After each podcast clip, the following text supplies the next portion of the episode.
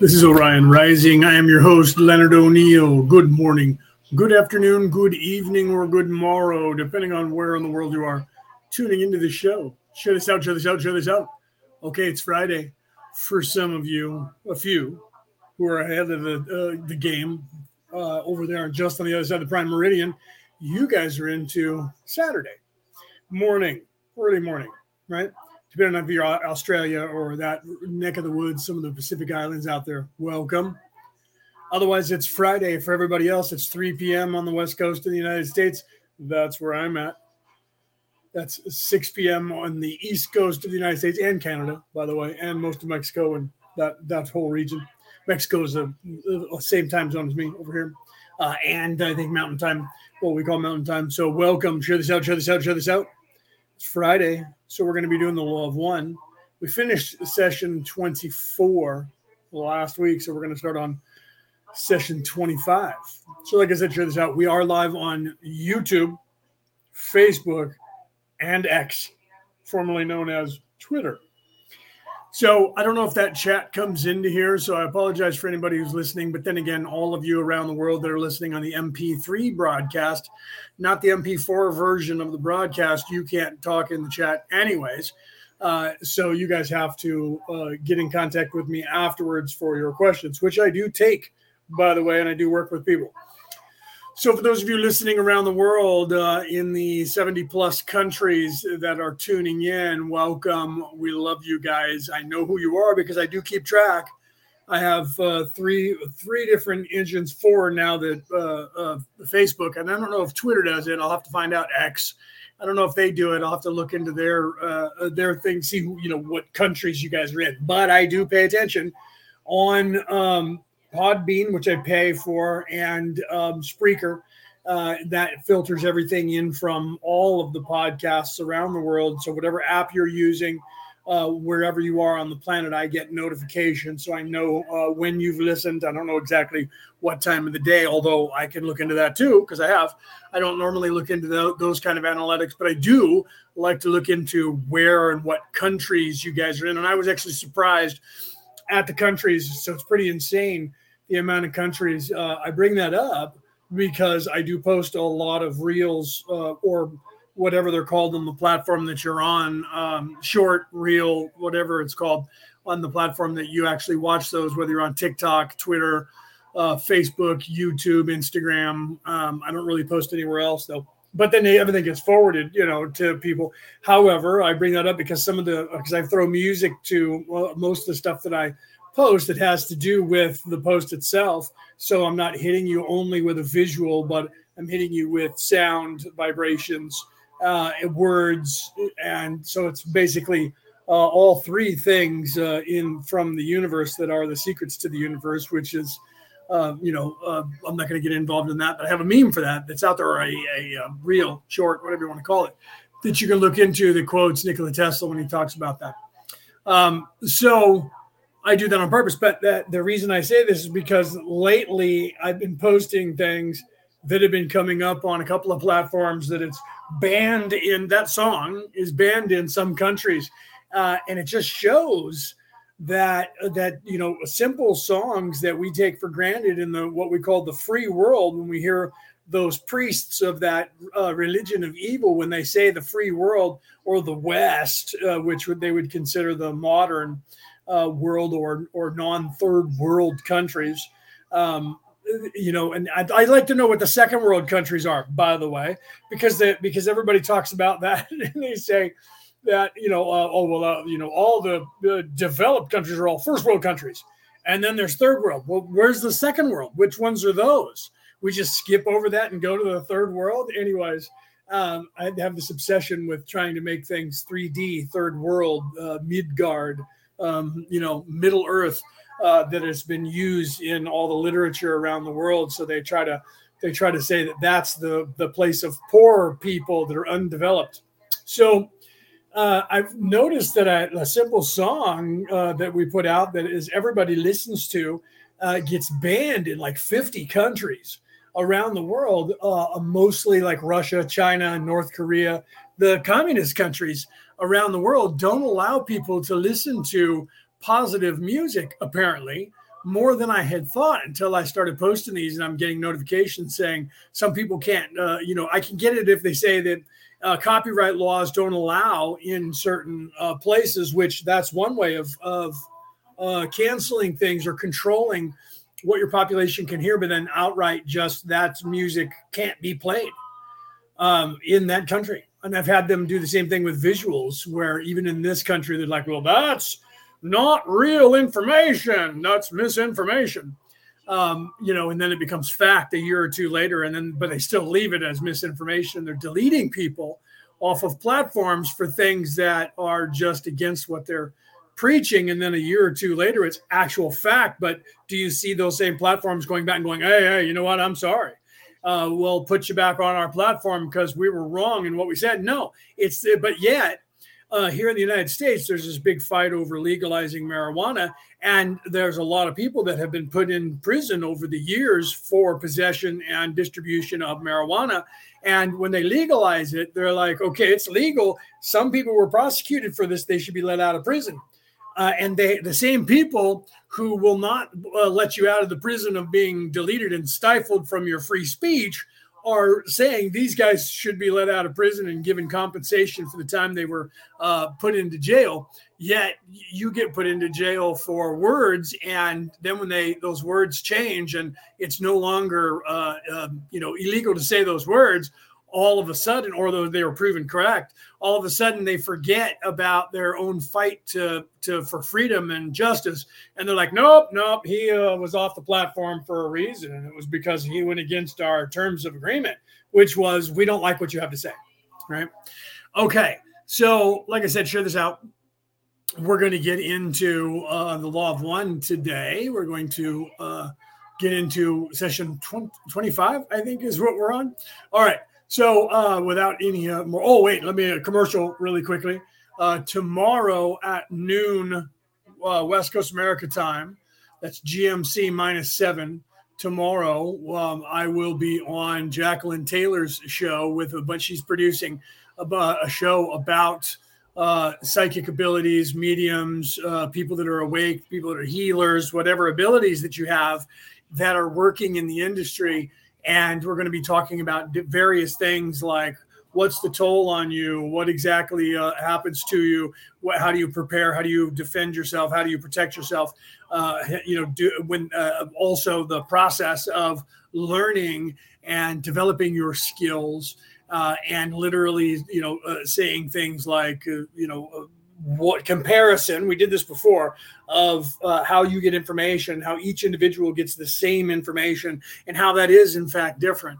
So we're going to be talking about that tomorrow and i'm not exactly sure how many of us are going to be on there uh, but we're, we're working on at least four or five currently maybe more. So you guys will be uh, it'll be exciting because we did this uh, peter gv and myself did this about I guess five or six years ago, and uh, it was one of the best uh, uh, shows that we ever put together. So the fact that Jacqueline Taylor on her uh, on her uh, um, um, podcast, which is Project uh, um, Project Oneness Light, if I'm saying that right, it's on YouTube, but she'll also be on Facebook. So we'll get that out. And then for those of you who listen to Orion Rising, I will get the recording of that uh, just like I'm, I haven't done it yet because I've been too busy. But I was on her show last Saturday, a week ago tomorrow, uh, and I didn't put that up for the MP3 broadcast for you guys to hear. So those of you who listen to Orion Rising, you're going to see two episodes coming from Jacqueline Taylor's show, who's a personal friend of mine,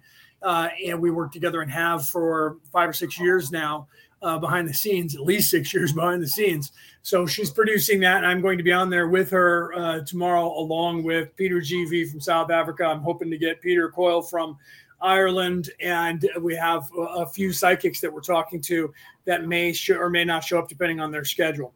Uh, otherwise, there'll be three or four of us. Uh, I don't know how long we're going to go. I don't know what the. Uh, it's not my uh, production. Uh, she usually does an hour, so we may just do an hour. I have no idea. But tune in tomorrow because it's going to be cool no matter what.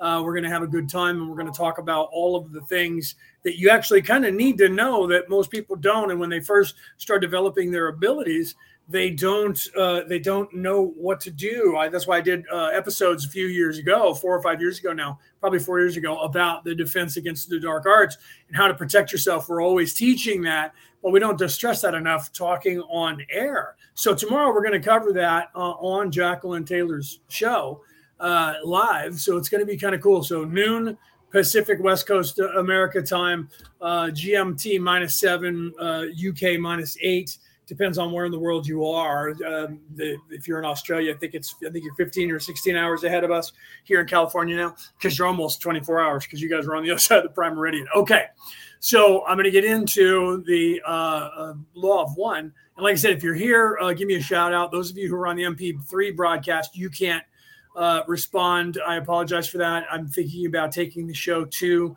uh, to, to, go live on that so you guys can listen to iHeartRadio and and wherever you get your podcast. Uh, and then you might you'll be able to actually uh, talk in the chat because I think I'll do it on Spreaker. Um, I, I, believe I'm on um, I'm on um, uh, Podbean, and I think they've just uh, added that feature.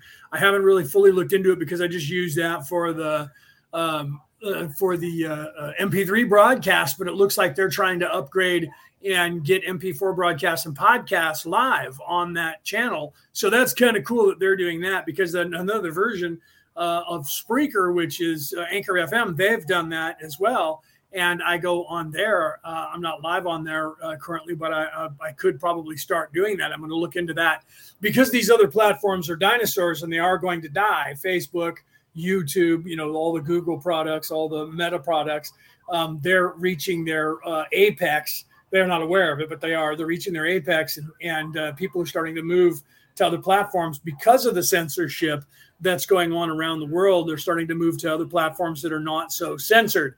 Uh, but you still have people that are, you know, everything is divided right now, which is what they've uh, attempted to do. It's part of their plan, part of their scheme uh, to, to, and this is what we're talking about with the law of one. That back in the, you know, 40 years ago, Ra was warning about this modus operandi of evil that goes back, you know, tens of thousands of years, if not 50 to 75 to 100,000 years on this earth, uh, and their their reach on the planet, which I talk about exclusively. Uh, well, I can't say exclusively because I'm not the only one that does it. Extensively would be more appropriate in my upcoming book, which I'm hoping to have out before the end of this year. It's in the editing uh, phase right now currently, and who knows how long that's going to take, right? Uh, so once the, the editing phase is over, so it's somewhere in December or January, that book will be out. So look for that at a local bookstore near you or online. Uh, and that is going to be uh, the title of that is uh, The Reality About Reality, Returning to the Old Ways. And I actually break it down uh, um, as much as I do here on uh, this podcast. So, welcome, Mel. I see that you said hello. If you don't talk in the chat, I don't know you're here. I just see numbers of how many people I have live uh, per second on all the platforms. Uh, and I don't know uh, about X. I don't know. I'm gonna have to look into that and see if they're if because I know there's messaging on there. And if I have to bring up another monitor, I haven't done that for a couple years. I used to run with three monitors up uh, in running the show, and then sometimes four, depending on what I was doing. I've downsized. I still have all the monitors. I can do that easily. I could use my phone currently and look at X to see. And I may start doing that if I see that there's uh, people over there talking. I will take a look at that and uh, see if uh, if that's what's uh, going on. If there is people, if you guys are talking, but like I said, those of you listening on the MP3 broadcast, uh, you can't talk to you know in in a chat live anyways until I start you know get off these uh, platforms that i'm on and start going to the radio platforms which i might be doing to go live there just so that i can reach people further in the world uh, while i'm doing that uh, uh at the time. We'll take a look at that as we go just because like i said these platforms that i'm on are working currently but they're dinosaurs and they're probably dying. They're on their way out. Uh, you know people joke that only old people are on facebook so it's already gotten to be passe. And it's just the older people that are on there just like it originally facebook was uh, younger people and myspace was for the older people and now no one's on myspace. Same thing is now currently starting to happen to facebook uh, and google. You know the, there's other platforms besides their youtube and they've gotten so crazy with the the YouTube. Thank you, Mel. Start getting some of these people. I haven't shared this. Normally, I would share it to the chats and share it around Facebook. I didn't have time to do that, so I did not. So please share it and get these uh, those other people in here. I don't know if Cassie's going to come in. She's going. She might be preparing. She has a a funeral to go to tomorrow.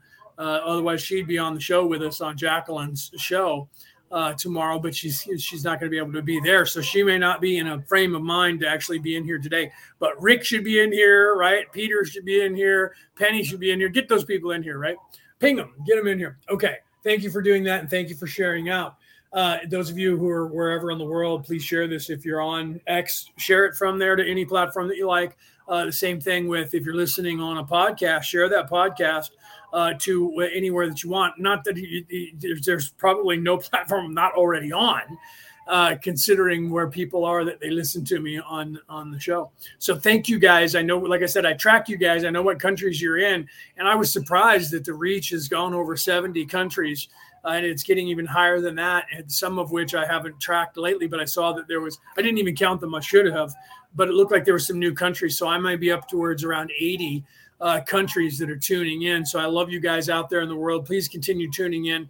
Come, please continue your ascension and expansion of your consciousness. So we're going to start with the law of one and move into hopefully expanding your consciousness a little further. So I am going to start it, and uh, hopefully somebody in the chat can let me know if you guys can hear it okay. So I'll, I'll let it go for a little bit, and hopefully you do hear it. If not, you're going to hear dead air. So if there's dead air, please type in the chat. I don't hear anything, man. What's going on, right?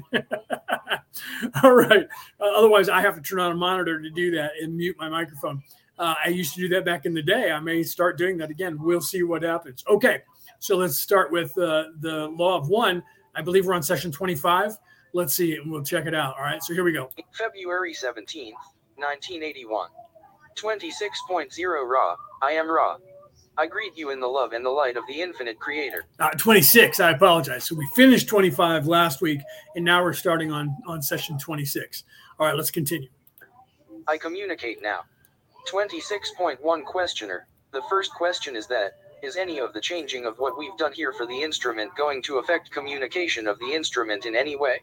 Thank you, Penny, for the sound check. Um, I always like to hear you guys say that you can hear it. So that way I know that I'm not just sitting here. One time I did that, my microphone wasn't working.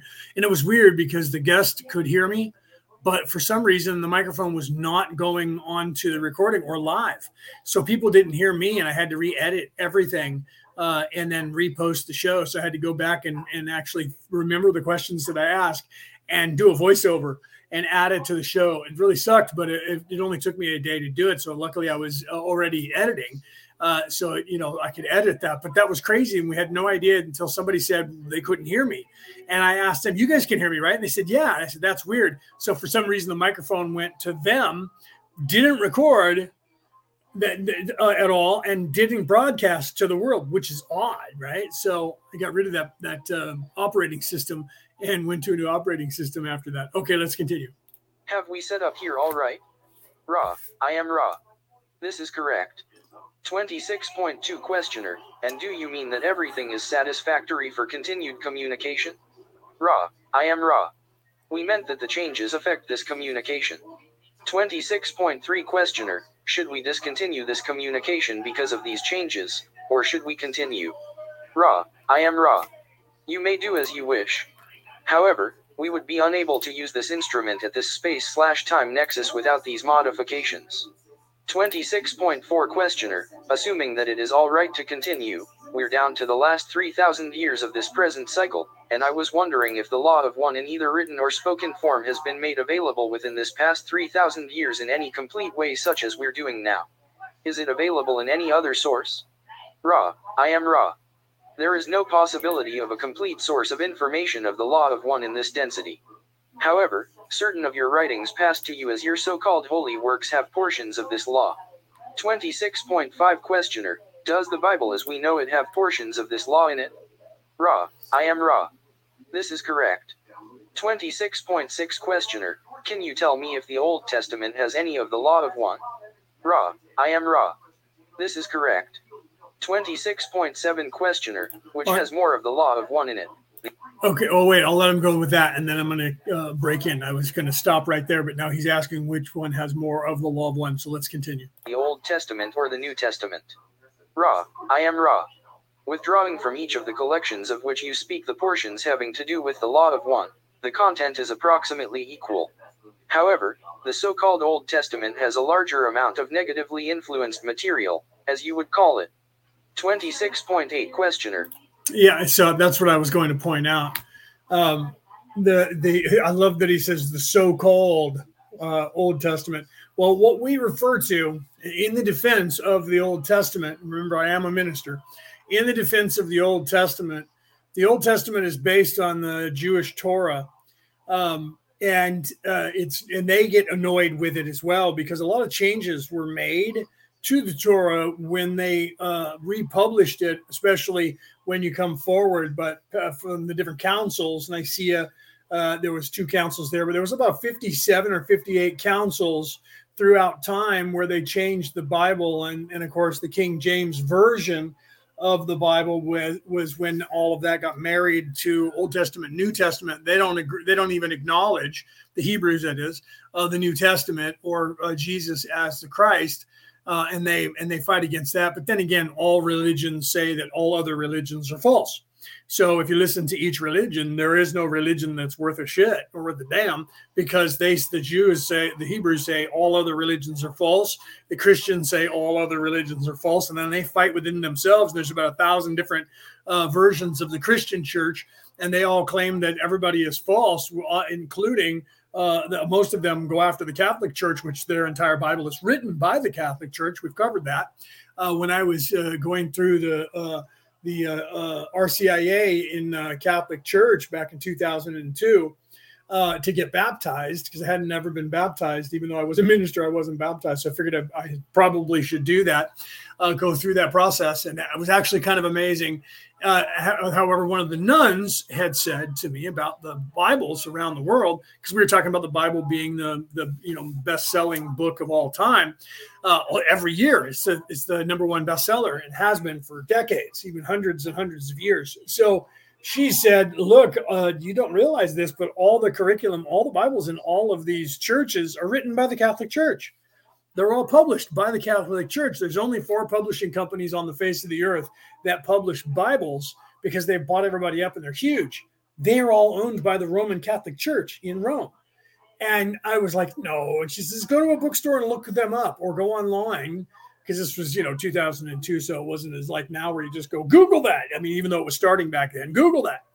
Uh, go online and look that up. And I did. I looked up all the publishing companies around the world and there's two in the United States and two in Europe, and they pretty much print every single Bible that is uh, what we call Western Judeo-Christian, uh, New Testament, Old Testament Bibles, and all of them are owned by and operated by the Roman Catholic Church, the Holy Roman Catholic See.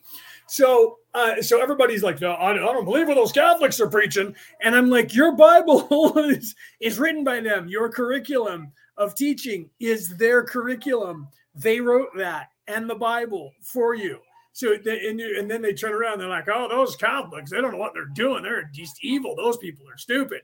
And I'm like, even the you know the the uh, like all of the religions uh, are that way, and they all say that somebody that everybody else is fake and that their creation story is a myth, and only our way reminds me of of the way covens uh, were when they were like, "We don't want anything to do with those crazy Christians," and I'm like, "You are Christians. You, you're becoming them."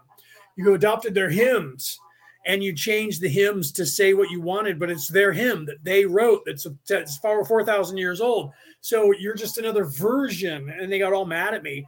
Uh, they all wanted me in their covenant until I started pointing out that they were uh, they were uh, you know Wicca light, they were Christian dark, uh, or Christian uh, you know Christian slash pagan. Uh, and they were like, "No, we're not. We're pagan, really. So then, why do you sing now? We gather at the river only you're saying now we gather at the at the around the fire. It's the same song. That's like singing "America the Beautiful," uh, and everybody's like, "Yeah, yeah, that's a great song about America." It's actually literally "God Save the Queen" or now "God Save the King" uh, with different words. So it's a farce. So you're like America the Beautiful, and what you're really saying is we're owned by the King. God Save the King. Uh, and you should look that up. Listen to the song, and then listen to "God Save the King." Because uh, used to be God Save the Queen for everybody that's alive. Uh, there's only a few people that were alive before when there wasn't a queen, uh, before she became queen, because that was a long time, was before, way before I was born, to like 10, 15 years before I was born when she became the Queen of England. Okay. So my point is that all these religions are fighting amongst themselves, and I and I wanted to point that out because uh, Ra's talking about it right here, and then we'll get back on point uh, that even in their religions, everybody thought thinks that uh, when you read all these religions, when it says God, uh, you know, uh, made everybody speak in tongues, and they're like, yeah, that means that all the foreign languages, so they don't understand each other. Well, that's not true. If that were true, then I wouldn't currently be learning uh, 22 different languages. It, so it's not true that it's the language is the barrier it's the culture that's the barrier. That's what's called lost in translation. It's not actually the language itself that gets lost in translation. It's the culture of what the words mean in that uh, in that culture that change when because the word, if you change the word, the word is the word. Uh, you know, the word, word, bird, bird, bird, bird is the word, right from the song. The word is the word. It's just what that word means in one culture is different than what it means in another culture. Perfect example of that is, uh, and then time changes all meanings. And I talk about that in my book, and I give you the base root uh, um, Latin or Greek uh, that words came from that we use in the modern day. Uh, and this country is obsessed with the Greek. Uh, almost all of the words that we use in English uh, have a base root from Latin or Greek. That's the truth of it. If you have a, if you speak a European language, uh, that European language is either Viking or uh, or Latin based or both. Uh, English is Viking Latin based. It's both uh, because it is a conglomeration of the Spanish, which is all comes from Latin, and uh, and then the the uh, Svenska from or the Norwegian Norsk Nord from the Vikings. and those two languages have been married into this language that we speak currently so if you're European at all, you speak your language is Latin, Viking based. Uh, and if you're uh, Hebrew, then then you're Arabic, uh, um, uh, African. So, so your African Middle Eastern uh, based language, the Farsi and Sanskrit and all that. I know that doesn't mean anything to you guys, but my point is, it's not the language because people were learning language that is the difficult thing. It's the culture. So when you read in the Bible and they say God gave people tongue, they're speaking in tongues, so they don't understand each other. It was cultural divides, not language, because people quickly, when you learn someone has a different language, they quickly learn the language. It doesn't take long for somebody who's young. The older you get, the harder it is to learn language. When you're young, you pick it up very quickly. So language wouldn't be the barrier because people speak many languages and have throughout history. So that's not what the barrier is. Being a theologian, we know that there's a difference. The reason that I say that is because the Old Testament that we have today currently is a farce compared to the Torah, which it's based on. So we call that the Old Testament is literally when you hear that Old Testament, that means the Testament of Moses, which is the Torah. Okay. And so the Torah is completely different. It's not the, the Old Testament. The Old Testament has been rewritten, and the Hebrews get annoyed that we reference the Old Testament as if it's that uh, their book. So I see why they would have a problem with that. And then when you look at um, uh, the, uh, I'm going to do more on this, probably do a whole book on it, and the world's going to be pissed off at me, especially the religions. They're already going to be mad at me with this book that's coming out. I'm going to get a lot of pushback, but I'm telling the truth. Uh, and they've changed things. And here's the point of that uh, and then we'll get back into Ra. The point of that is that uh, if, like, say, during the councils of Nicaea, when they were just changing the Bible and they said, well, there was too many crazy ideas out there, so we need to get together and have a council from all the churches, from the east, from the west, the north, and the south, and bring them all together with all their scrolls and sit down and have these big giant councils where we decide a unified Bible. Pardon me. That's what all these councils were about. Now, if they were only about unifying the Bible, they claim we were getting rid of all the scrolls and the books that were in there that we can't that we we can't prove that are real, that were fake or written a long time later, so they're just in somebody's opinion. Uh, all of that, I get all of that, I do. So don't get me wrong. I'm not trying to say that that that, that is wrong to do because you do have to have a unified uh, front and say, listen, let's make sure we have the right information that's in here. If that were truly what they did in all these councils, then the then I agree with it, but it is not. And here's my point. And the reason that I say this, okay, is one particular time that we're aware of shows that it wasn't just about that. It was more about like today when they disagreed with what you were saying and then they cancel you off the internet and delete you off of platforms so that nobody gets to know what you have to say. And it, this shows that that their modus operandi hasn't changed in four or five thousand years. Okay, it's identical. They can't just murder you for saying these things, even though if you get big enough and you scare them enough, they try. Okay, and that's what they used to do. And here's my point if that's all they were doing, then why at the first and second council of Nicaea, when they took the books out of that, people who said those books should still be in, and I don't agree with you, and these books should be around for people to see. Why is it that the people that were in charge of that council were rounding up and burning all scrolls to get rid of them so that people wouldn't have those? Oh, well, because they were fake and those people were just crazy and it needed to be taken care of. So that doesn't justify murdering millions of people to shut them up. And if you don't believe that happened, look at the Dead Sea Scrolls. They were found in the area that we now call the Dead Sea and they were buried in caves and hidden in caves inside of pottery. And it was done by a group of people called the Essenes, who were part of the Holy Roman Catholic Church. They were a sect of the church. And they were so they were officially people within the church who were teaching, and they disagreed with the church in Rome and the Council of Nicaea. And the Council of Nicaea sent soldiers to murder them all and get the information and, and destroy it so the world would not know, and did that. Killed all of them. And that was just one group. And we only know about that one group because we found in 1948 shit they hid three and a half thousand years ago and their writings saying, which the, a lot of you don't know about, and their writings saying they are hunting us, murdering us, and they're destroying the Bible and taking out books that should be in the Bible because of what it is teaching. And they've been doing this all along. Now, that only is crazy talk by a bunch of crazy people if, in fact, what they're claiming did not happen to them. They're full of it. We didn't do any of that. We just ignored those people and they went into obscurity and no one listened to their crazy ideas or religion anymore. That is, in fact, not what happened. Another time that we know of was the Roman Catholic Church. Uh, again, well, there was a religion in the south of France, and they said those people in Rome are not teaching what Jesus taught. We're being taught from Holy Mary, his wife, and the way that he was teaching, she was dead by that time, uh, and those people are have been usurped. They usurped the church, and they're a church of evil, and they're not teaching that.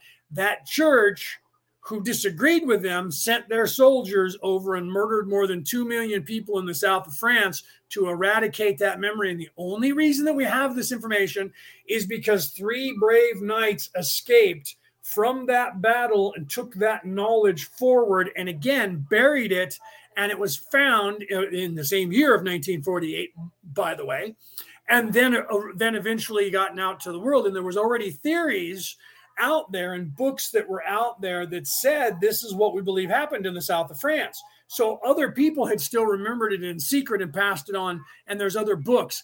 Dan brown wrote uh, the da vinci code from uh, one of the books that was called holy blood holy grail that book was written in the 60s, the 1960s, and that was based on a book that was written in the 1800s.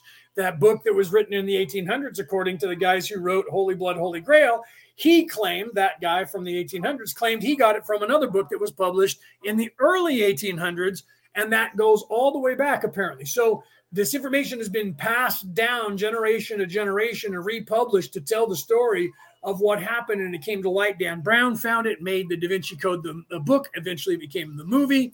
Tom Hanks starred in it. Uh, and and now people uh, uh, know that that was a theory that was a working theory that was going on. Okay, and all that was based on a massacre that took place in the south of France that nobody in history knew about until the modern day. So for over a thousand years, almost two thousand years now, that took place and no one knew about it. Those are only two examples that, and I could go on all day long about the examples that the that these current churches, not just the Roman Catholic Church, but other churches as well. I could tell you about the Hebrews doing the same thing. The Muslims we know have been doing that for about a thousand years, right? Just like the Christians have. So all of these religions in the modern day have been murdering people to control the narrative of the churches themselves because they have changed the narrative. And Ra is literally just now saying that that the so-called version of the Bible that is called the Old Testament has a lot of negative influence in it. And anyone who reads that can't say that it doesn't. Now, if you read the Torah, it's just as negative. And that's what pisses them off because people like me go, that doesn't sound like a some uh, uh, all-loving, all-knowing creator of the universe. Why would that person talk like that? The person that is in these most of these old scriptures that we know have been changed from the original form it's all negative and it's all do as i say not as i do and and i will murder all of you and no one is worthy and all of you must die to the last person including unborn children in the womb and and innocent babies uh, that uh, is, there's all these examples that is not an all-knowing and all-loving creator god of anything that is a human being who has an ego who has a, a mentality of between 11 and 14 years of age, maturity level. Otherwise, you don't act like that. Adults don't do that. Children act like that. So that's my point of, of that. And, and that information that is painting that dark picture and that ego is not, not, I will say that again, the information that is egoic in all of these scriptures is not in any way other than anything other than a human being who wrote that. Because God would not talk like that. And if God does talk like that, me, this lowly, tiny little human be- being that is absolutely useless and worth nothing on the face of the earth, is more, more in fact, godlike in the state that I am currently in, in my maturity level, than the God of most of these scriptures. And that can't be so if there is a God of the universe that is a great master creator. So, the reason I tell you this, and this is going to piss off all the religions, uh, is that all of that scripture was written by human beings, not written down while a God was telling them that. Okay because those stories wouldn't be that way. God would not be like Sodom and Gomorrah, nobody there, no one there. 100% of all the souls there are evil. I hate them, and they're all going to die. And he killed everybody in Sodom and Gomorrah. Listen, read the story. That's just two. That's just two examples. There were many others. Okay, and I talked about that before about the the you know the Adam and Eve in the Garden of Eden. That whole story was completely different, and they changed it it's been corrupted. That story is the story of the Christ oil, and it is the story of ascension. And eating from the tree of life is not a tree that was growing in a garden, that, that but that was used as a metaphor to tell you about it. I kind of cover that in my book as well, and we talk about that a lot. So my point here is that you have to realize these things, because if you don't, and you don't look at these, uh, start seeing all of this narrative that is childlike. And the reason I point this out is Ra's examples and what Raw is is telling us. Okay. The modus operandi of the Orion Crusaders, the evil people who are in service to self, they're, they actually uh, can only operate in the 3D. That is what they called in all of the Old Testaments around the different Bibles and tomes of the flesh. They cannot speak as an ascended person being ascended master because they cannot ascend in any way to be righteous enough to speak that way. They are, by their very nature, the nature of the beast, the number of the beast, they are third dimensional, not third density beings. Therefore, maturity level, they may think that they have a high intelligence, and some of them may have a, a decent intelligence but their maturity level is between 11 and 14 years of age. And they can't, they are not any more mature than that. No matter how much they pretend that they are. I'm very sophisticated because I speak a certain way. and I walk a certain way, and I look a certain way. Therefore, I must be superior. That is what they do. They're acting. They put on clothes, they flaunt that, they speak a certain way and teach their children to speak that way, act that way, think that way, but they're children.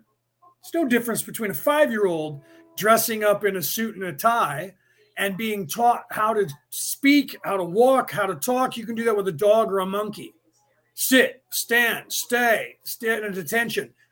Those things are third dimensional. So, this is my point of that. So, you have to realize that. Let's continue with Ra talking about the information from the law of one. Now, all of that information that we talk about in the, of the law of one, on the other hand, is in all of those tomes. It's there, but it's esoteric. It's not as exoteric as you think. It only becomes exoteric when you actually can access it. Hence the word access, exoteric. Uh, do you notice that both start with the X axis? That's another, another reason why Elon Musk named his company, corporation X, by the way there is a reason behind that he did that. You might want to look it up and and, and see why he did that. And I don't know if he's actually said it out loud or has it on Google, uh, but I know that there was a reason that he did that. So it becomes exoteric, which means available for everyone to see when you can. And uh, and I tell you this because I can, and I have been able to for a very long time. And I thought that I saw it for years and years and years However, I wasn't certain. And then one day, there was a scroll that appeared to me online that I read. It was actually audio and video. And when it was done, I, I, I, think I told you that story. I wrote down everything and realized that there was a code in there, and that there was, I think there was 13 chapters, just like uh, um, the Golden Tablets of Thoth and most other uh, these books. These older scrolls were all, all 13 uh, chapters long, 13 uh, books long, and I realized that woven within all of those was a language in there that if you put all of it together made up one entire uh, book that you could that you could understand depending on where you were in the timeline of this planet. Because i heard old english in there i heard some other languages as well. I think there was coptic and, and a few other languages sanskrit and they were all separated but taken as a whole and actually looked at him because my brain works like a computer, not a joke. I'm gonna have a psychic say that. She's like, You're like a computer. Yes, I, I code break, I language break like crazy. I've always had that ability. It wasn't something that I learned, it was something I got here with. I saw that there was a pattern there and there were certain words that were triggering me. I, I understand that word. I understand those words. I understand these words. And then I realized because I do so many languages, I was realizing English, Old English, Ancient English, Old uh, French, and Sanskrit, which I don't I only know a few words, but you know, Latin. I and I was like, wait, these are languages throughout time. And then I started wondering if uh, if the words that I you know and I and I did that the words that I'm understanding are all separate words uh, in all these different places, and it's not like they went in order like uh, you know uh, chapter one had all the words at the top of the first paragraph and chapter two had the second. Wasn't like that at all, which made it even worse they were scrambled everywhere, but they were all in the exact position that they should be in. And I realized that.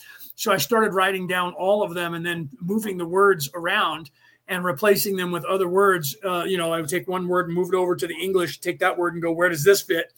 And I would put those, I started reorganizing all of them. Uh, and realized that they were all languages, but I wasn't sure about some of those languages because I didn't speak them. But I focused on the English and Old English and once I was able to put those together, I read the scroll, read it. And when I was done reading it, I went, what? And I totally freaked out. And, and then I went, I got to go to bed and I'll come back and I'll read it tomorrow uh, to make sure that I know what I was reading. I'll do it again. When I got back the next day, the, the paper, everything had, had, it was all gone. It literally disappeared before my eyes. I read it and then it was gone. And everything I wrote down was gone and I wasn't dreaming it. And then because of that, I started reading everything again and realized that I, I don't know if it was because of what I read there or me deciphering that. Either way, it implanted an activation in my brain that actually unjumbled all scrolls that I've ever written or ever written, ever read since. Okay. So you give me a scroll, I'll read it, and if I know the language, I'll tell you what it says. If I don't know the language, I'll get a translation. But as soon as I know what it's saying, and it's translated into a language that I understand currently, I can tell you what it means. That is not a joke, and a lot of people are already saying to me that that you you just can't you you what makes you think you got to love the ego when people start talking to you like that. What makes you think you understand that? That's a person who is like uh, uh, in their minds, they're saying, I'm superior to you. There's no fucking way that if I don't know it, you can't know it because you're beneath me. That's the only reason that somebody would say, How do you know how to do that? What makes you think that you can do that? Right? Even if they say, What makes you think you can do that? It's still saying the same thing. And people who are of low vibration don't realize that, asking that question. Right. And I get that. And I'm not saying that people shouldn't ask me that question because they should I would ask somebody who's saying this that question as well. Okay, and, I, and so don't get me wrong. I'm not saying how dare they ask me that question. They need to ask the question, but the way they ask the question tells whether or not they even want an answer. Because if they're if they're attacking you with ego, they don't actually want an answer. They're just trying to figure out a way of discrediting you. What makes you think you can do that? Next thing that's coming through is this guy doesn't know what he's talking about. He's an idiot, and that's what they're going to do with it. They're not. They're already just you're crazy and they can't they're not ready for the information they can't know the information therefore they have to discredit you because of, uh, of a lot of other reasons. There's peter there's my brother. Hey peter uh, tomorrow i was going to talk to you. I'll probably send you a voicemail after this. Peter uh, coyle i'm talking to now in case there's another peter in the audience. Uh, tomorrow at noon my time which is 8 p.m your time on saturday because today's friday. It's even friday for you. It's just late uh, for you. Uh, Jacqueline's going to have a roundtable of uh, light workers, mediums, psychics, uh, and and and the like, and we're going to talk about. Uh, I, would really like to have you on with us to talk. Uh, we're going to talk about uh, the, our abilities, um, what we go through, how we get attacked, what the toll is on us for doing what we're doing physically, psychically, and the like. And I would really like to, to have you, Jacqueline, would like to have you uh, on there live with us to talk. So we'll talk after the show today. I'll send you a couple voice uh, texts and we'll see if you're busy tomorrow at 8 p.m. your time, Saturday night, because uh, that's noon my time here in the West Coast. And we're going to go live on Jacqueline's show. Uh, Jacqueline Taylor, uh, our buddy, our our pal, our girl, and uh, so uh, she wants to, Peter GV from South Africa is going to be there, and a couple of psychics, I believe, besides us. I'm not exactly sure how many people, but there was one or two or three that said yes. So, Peter, I would love to to see if we can get you on there uh, to talk because you need to get back out there and talk to the world. You do it on your shows, but yeah, like me, uh, but we need to start doing it on other people's shows as well, right? Because we're going to be moving and talking around the world. Okay, so I'm going to get back to the law of one. Literally, Ra said at this point, the so-called Old Testament has got a lot of negative information in it. Can you tell me about what percentage is Orion influenced in both the Old and the New Testaments? Ra, we prefer that this be left to the discretion of those who seek the law of one. We are not speaking in order to. Right, Rick, you're Saturday already, right? So it'll be Sunday morning for you that will be live. Uh, or actually, okay, so it's eight. You said it's eight forty nine for you there. It's three forty nine for me here, right? So that's uh, that's nine hours to midnight plus eight. So that's you're almost seventeen. So you're seventeen hours ahead of me. I thought you were sixteen. Either way, sixteen or seventeen hours. So we're going to be noon my time. So that's going to be probably 6 a.m. for you, right? Uh, or, or, or so, um, because at noon my time would be midnight plus 7, 7 a.m. So 6 or 7 or 8 a.m. tomorrow, uh, Sunday morning for you is when we'll be live on Jacqueline's show. We'll put it in the chat. So if you're up that early at 7 o'clock in the morning, we'll be on the air. okay. Oh, you have a magic gig tomorrow at 8. Okay. So, uh, so I'll text you later and we'll figure that out. So if you have a, a gig tomorrow, which I thought you might be doing stuff because you're on the weekends, you usually got something going on. So if you can't be on, that's all right, Peter. Uh, but I'll talk to you later on tonight about that. Right? I know you're up late anyways. I know it's late for you already because uh, you're in the in the uh, UK and UK time, so you're eight hours ahead of me. So if I'm four, you're at midnight now, right? Okay. So uh, to what percent? Uh, Dawn is asking. To what percent uh, is the Orion uh, Crusaders uh, influencing uh, the Old Testament uh, and some of these th- testaments is what he is currently asking. Judge, Such statements would be construed by some of those who may read this material as judgmental. We can only suggest a careful reading and inward digestion of the contents. The understandings will become obvious. 26.9 Questioner, thank you. Could you please make the instrument cough? Ra, cough. 26.10 Questioner, thank you. Have you communicated with any of our population in the third density incarnate state in recent times? Ra, I am Ra. Please restate, specifying recent times and the pronoun, you. 26.11 Questioner, has RA communicated with any of our population in this century, in the last, say, 80 years? Ra, I am Ra. We have not. 26.12 Questioner, has the law of one been communicated within the past 80 years by any other source to a entity in our population? Ra, I am Ra. The ways of one have seldom been communicated, although there are rare instances in the previous 8080 of your years, as you measure time. There have been many communications from fourth density due to the drawing towards the harvest to fourth density. These are the ways of universal love and understanding. The other teachings are reserved for those whose depth of understanding, if you will excuse this misnomer, recommend and attract such further communication. 26.13 Questioner. See, now that I wanted to stop right there. That information right there tells you something. Okay. So the law of one, he's asking specifically the law of one, has it been communicated on this earth in the last 80 years? Yes and no. No to the mass populace, however, because of the harvest that was that is coming up, a lot of information is being passed by those people to be able to go into the fourth, fourth density, fourth dimension. Okay. However, there's a higher learning of information that is reserved for those people specifically that are learning and moving into a higher density and they get this certain information that no one else gets at a lower level. This is literally what he just said. Okay. So, and and now, so the, for those of you who are like, okay, he went off on this tangent for like uh, almost 30 minutes. It had nothing to do with anything. Okay. I tell you, all of that is what I'm telling you led up to what I'm saying here only those people who choose to be in service to others or the all, and only those people who then decide that they want to better themselves, raise their vibration and better the, the information or raise the vibration of the all around the earth. You then, as you do this and affix yourself, unlock within yourself access to resources, the halls of Amenti or the Akashic records, the hall of records, whatever you call it, in the development that you have had, that you have learned to reference it. It's all the same. That you unlock certain knowledge that you can then have access to that will further enlighten you and expand your consciousness. Only those people who do that receive that knowledge and the knowledge that they receive. Melinda, how are you doing?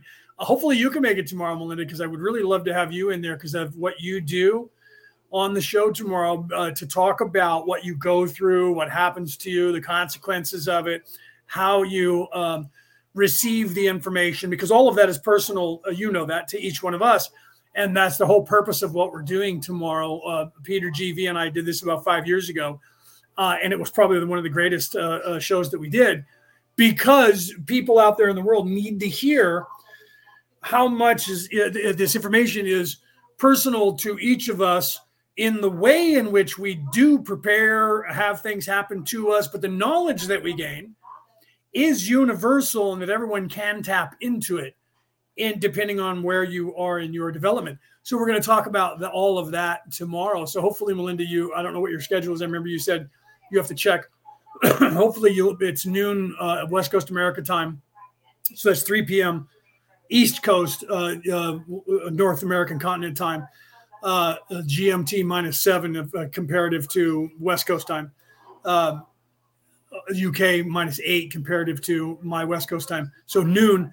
If you can be on there, that would be great. If not, we all got to do what we got to do uh, you know what I mean? Life is like Peter. He may not be able to be there because uh, Peter Coyle, that is, because he has a, a gig uh, at 8, 8 p.m. tomorrow. So we'll see if he's got that, then that's okay. Uh, because we kind of put this on quickly because of the full moon. It was either now or all the way to the, you know, the, the second and a half to almost third week of October. So because we have the the um, the next uh, phase of the the uh, you know uh, October 31st and Samhain for those people who are European, uh, Halloween, All Hallows Eve, uh, the Day of the Dead, or the you know All Saints Day, depending on what religion you are, and the rest of the world. Uh, coming up and then going into the holidays, we tried to get it in as soon as we could to talk about this because we have other things going on as we go forward. So hopefully, Melinda, you can make it tomorrow uh, at noon. That would be kind of cool just to have your voice there so that you can get uh, that word out to people and they can see the examples of all of us that are uh, uh different but the same. And this is what we're talking about here and what Ra's talking about on this knowledge that you can actually access. But only those people who are doing light work can access that. Karen, welcome. Hi, Denise. By the way, I didn't say hi when you when I saw you earlier. You said hi, and I didn't say hi. I apologize. Karen, hi. Uh, I only know you're here if you say something, guys. so if you don't say anything, I don't know you're here. A lot of people come in and go out and don't say a word. I, that's okay too. Some people are shy. All right, let's continue with Ra's. So he's literally just said that uh, there are certain information that is esoteric in a sense. He didn't say that word, but that's what he meant.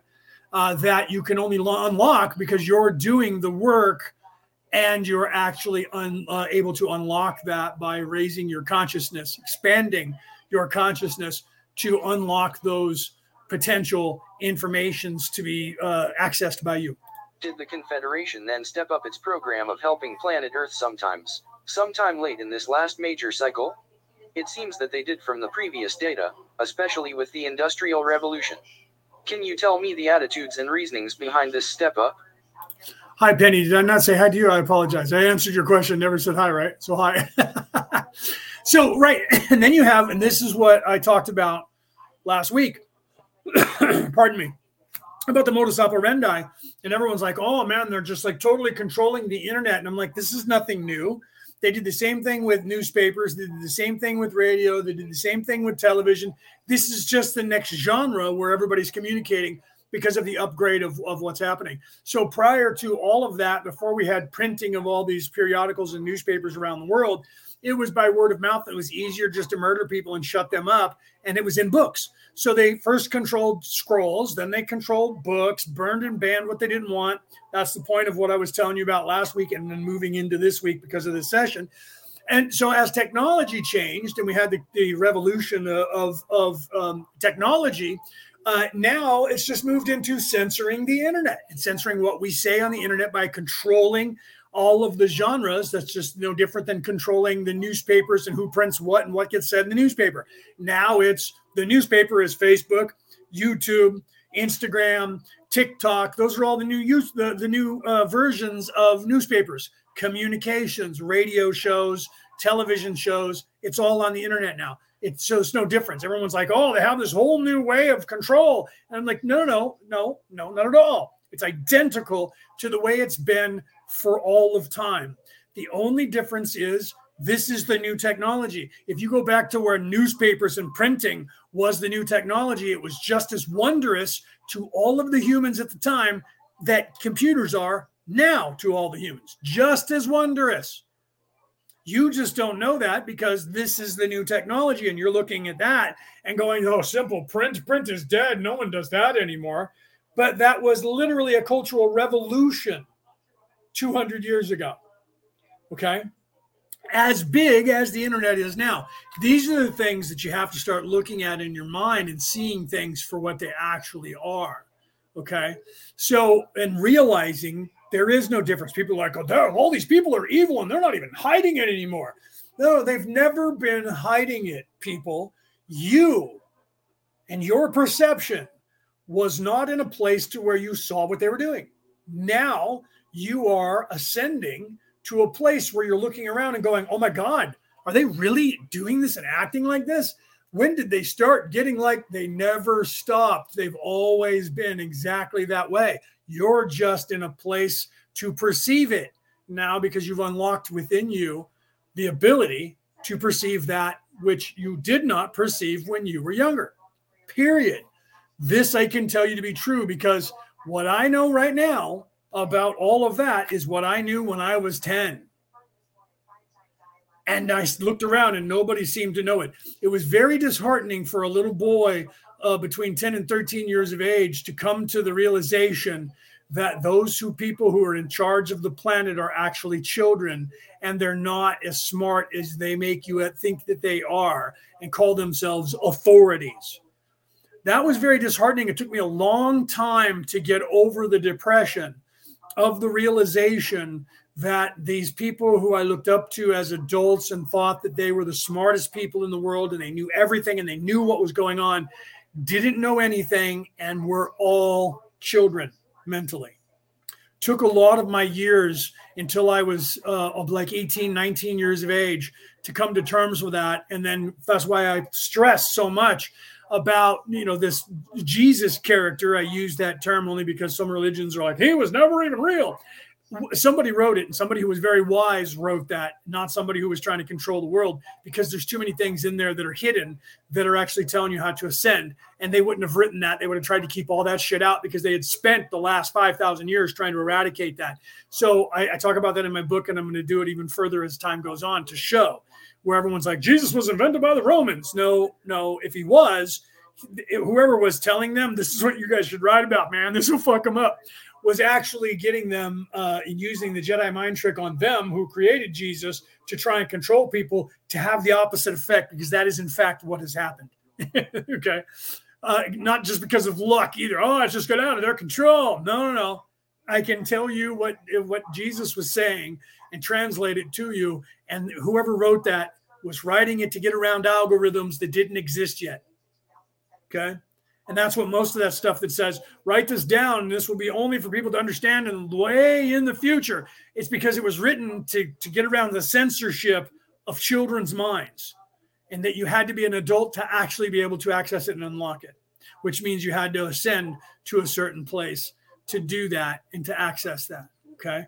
So this is what we're covering here going forward. So there was a harvest that was coming up, and these people were uh, were uh, able to and have been able to only give this certain information out to those people who are ready for it, and then you get extra information that is universal, and that's it ties into what we're going to be talking about tomorrow. All of this was done on purpose by Jacqueline and myself because we know exactly um, what we're planning. So if I can figure this out and Jacqueline can figure this out, those ancient Romans had to have known. And if they were as wise as they thought they were trying to control the Jews by creating this false uh, narrative about this Jesus character, they were the biggest bumbling idiots on the face of the history of the world because the information that they were getting out is actually all the information they spent thousands of years trying to not allow the humans to even know was there and it's in all of the writings Matthew, Mark, Luke, and John, and more importantly, in the revelation of Jesus Christ.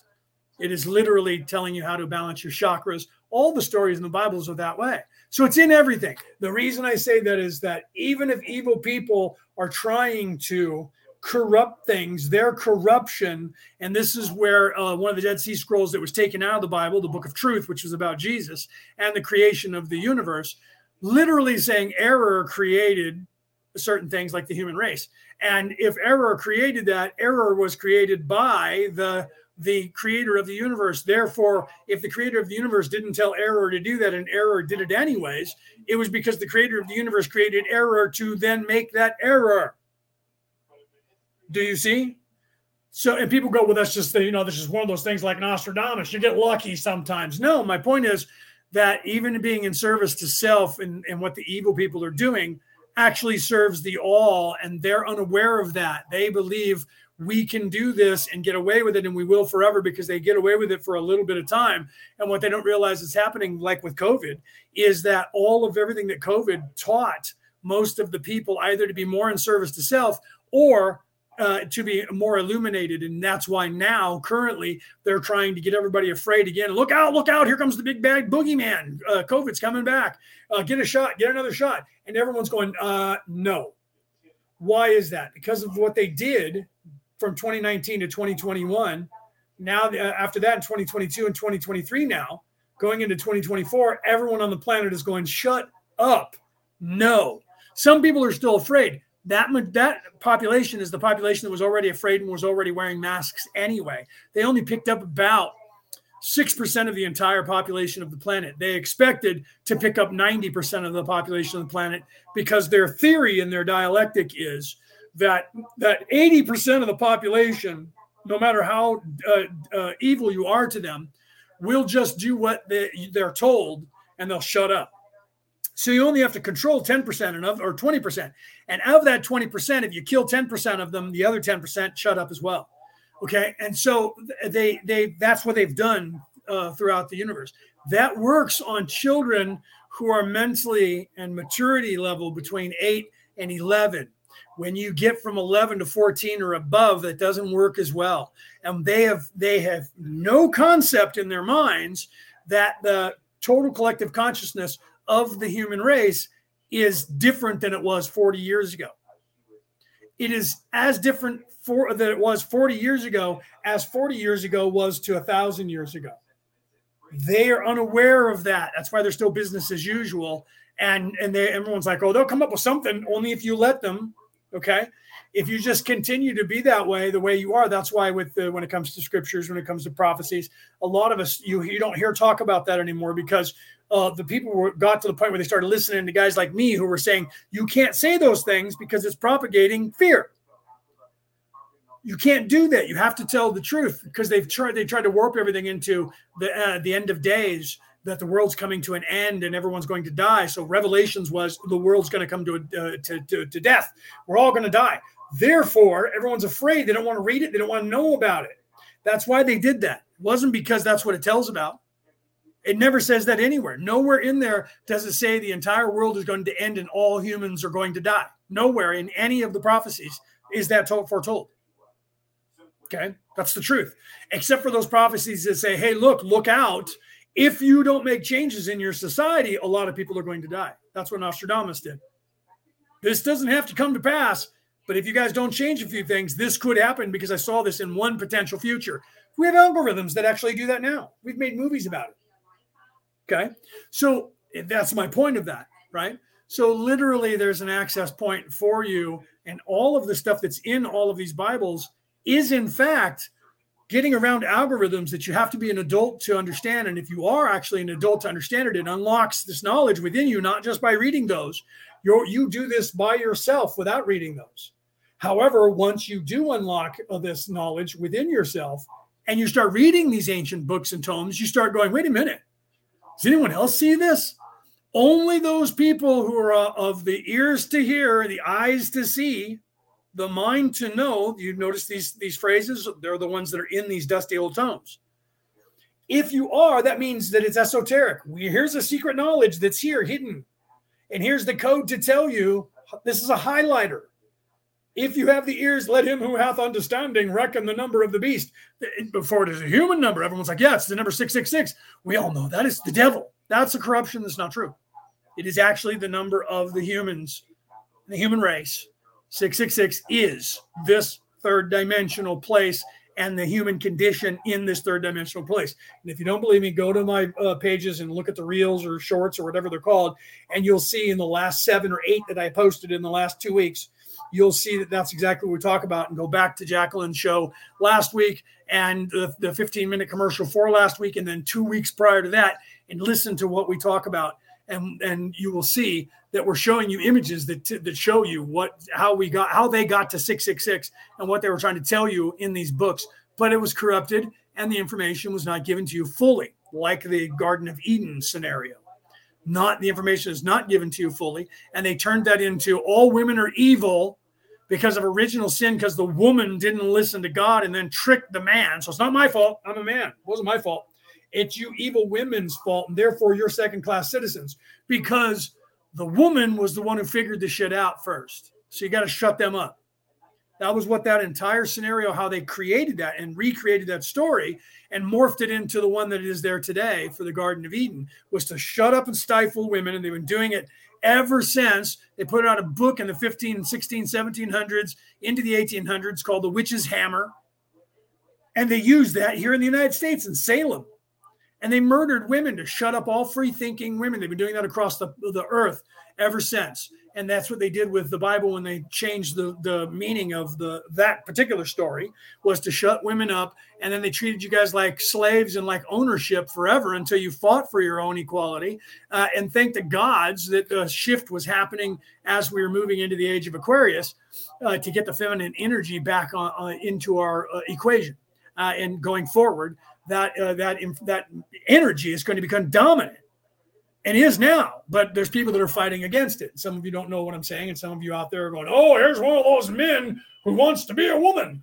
Uh, you know, it's surprising they still make that that uh, model uh, of man. But then on the other side, there's the women that are the same way, that are the opposite completely, and they're yeah, surprising they still make that model. But you have to have that, right? So those low vibrational uh, thinking children are not going to get what I'm saying, or they think I'm nuts. Most of my family thinks I'm crazy. Okay, let's continue. Is there any reason other than that they just wanted to produce more leisure time in the last, say, a hundred years of the cycle? Is this the total reason? Ra, I am Ra. Right. Peter said this is why people need to read. It said leave though. That's his accent and him talking to his uh, his thing. That's why people need to read the emerald texts versus uh, versus the real, right? Uh, at knowledge and then he did some math that was that you guys if you know math you can figure that out. Uh, it'll take me a second to figure it out but i, I see where he's going with that. And, and uh, literally literally he's he's correct 100% rick said yes. Right? Uh, literally he's correct. So you have to read these texts these ancient texts but it, it, when you go online it's really hard because there's so much disinformation out there that like if you look up the hermetica uh, everyone's reading the and listening to the hermetica and uh, and now finally they're they're actually putting a disclaimer on there saying be careful because this is based on like H.P. Lovecraft and and things like that. And this is actually not the real uh, um, book, uh, and that it's been changed. And I noticed that when people were reading it, like uh, what's his name, uh, Peter Ganji. Uh, no, no offense to him because he's a great man. He makes a lot of money and he does voiceovers. But the people who wrote some of the stuff that he goes into detail in voiceovers they changed from the original where it said God. Their own people, Africans in Egypt, used the term God 5,000 years ago. And, but now, because that's passe, and the modern people looking at ancient Egyptian culture are picking middle to modern Egyptian culture and they're translating the word God to Ra or uh, or one of the other deities in the religion that they think is the original religion of the Egyptians, which is not. It's post dynastic, but it's modern post dynastic. And the Egyptians, all of their scrolls, which you can read in the Book of Kells, which Peter always talks about, and the Kolbrin Bible in Scotland, those scrolls came from Egypt, came out of Egypt during the crusade, or I'm sorry, not the crusade, during the Exodus with Moses. Jews and Egyptians who left Egypt with Moses to go back to Jerusalem brought with them this ancient knowledge from Egypt. And those scrolls never referred to God other than God. And it wasn't a translation. But these people now are going, well, we should be talking about Thoth, Thoth, Toth, depending on potato, potato. Uh, but they don't. They usually say, uh, you know, Ra or or Hermes, or or and those are gods, but they're not the actual ones from from the actual scrolls. Now, Hermes being the Hermetica, if you want, want to read the actual translation of that book, uh, uh, the instead of uh, reading the the uh, the Hermetica, read the the Corpus Hermeticus. Corpus Hermeticus is is a Greek translation, but the Greeks did not change anything. Just they translated into Greek, and then those words were translated into modern English without tra- changing the meaning of the of the book. So the the oldest version of this Hermetic text is the Corpus Hermeticus. Okay, and that is that is a completely different. Uh, it's not hundred percent different. It's not, but it is as different to the Hermetica as the Old Testament is to the Book of uh, Turan, the Torah, the Hebrew Torah. It is that different. So if you read the Torah and you read the Old Testament in the Christian, Western Judeo-Christian uh, pantheon, you'll see there's a complete difference in the narrative. The same thing with the Hermetica and the Corpus Hermeticus. Corpus Hermeticus is 5,000 years old. The Hermetica was printed in the 1800s. Okay. So look, you need to look that stuff up. That's the stuff you have to do when you're researching. You can't call yourself a theologian without researching this stuff. Okay. Uh, so there's people out there who are into theology, but you know I don't have a piece of paper by somebody in the third dimension in that particular genre. But I've literally started learning about religions when I was six years old, and I have spent my entire life trying to learn every religion, everything about them, everything about their origins, all their translations, my entire life. I, I know it all on it? Nope. Nope. Still learning. I will never, you can't ever know everything.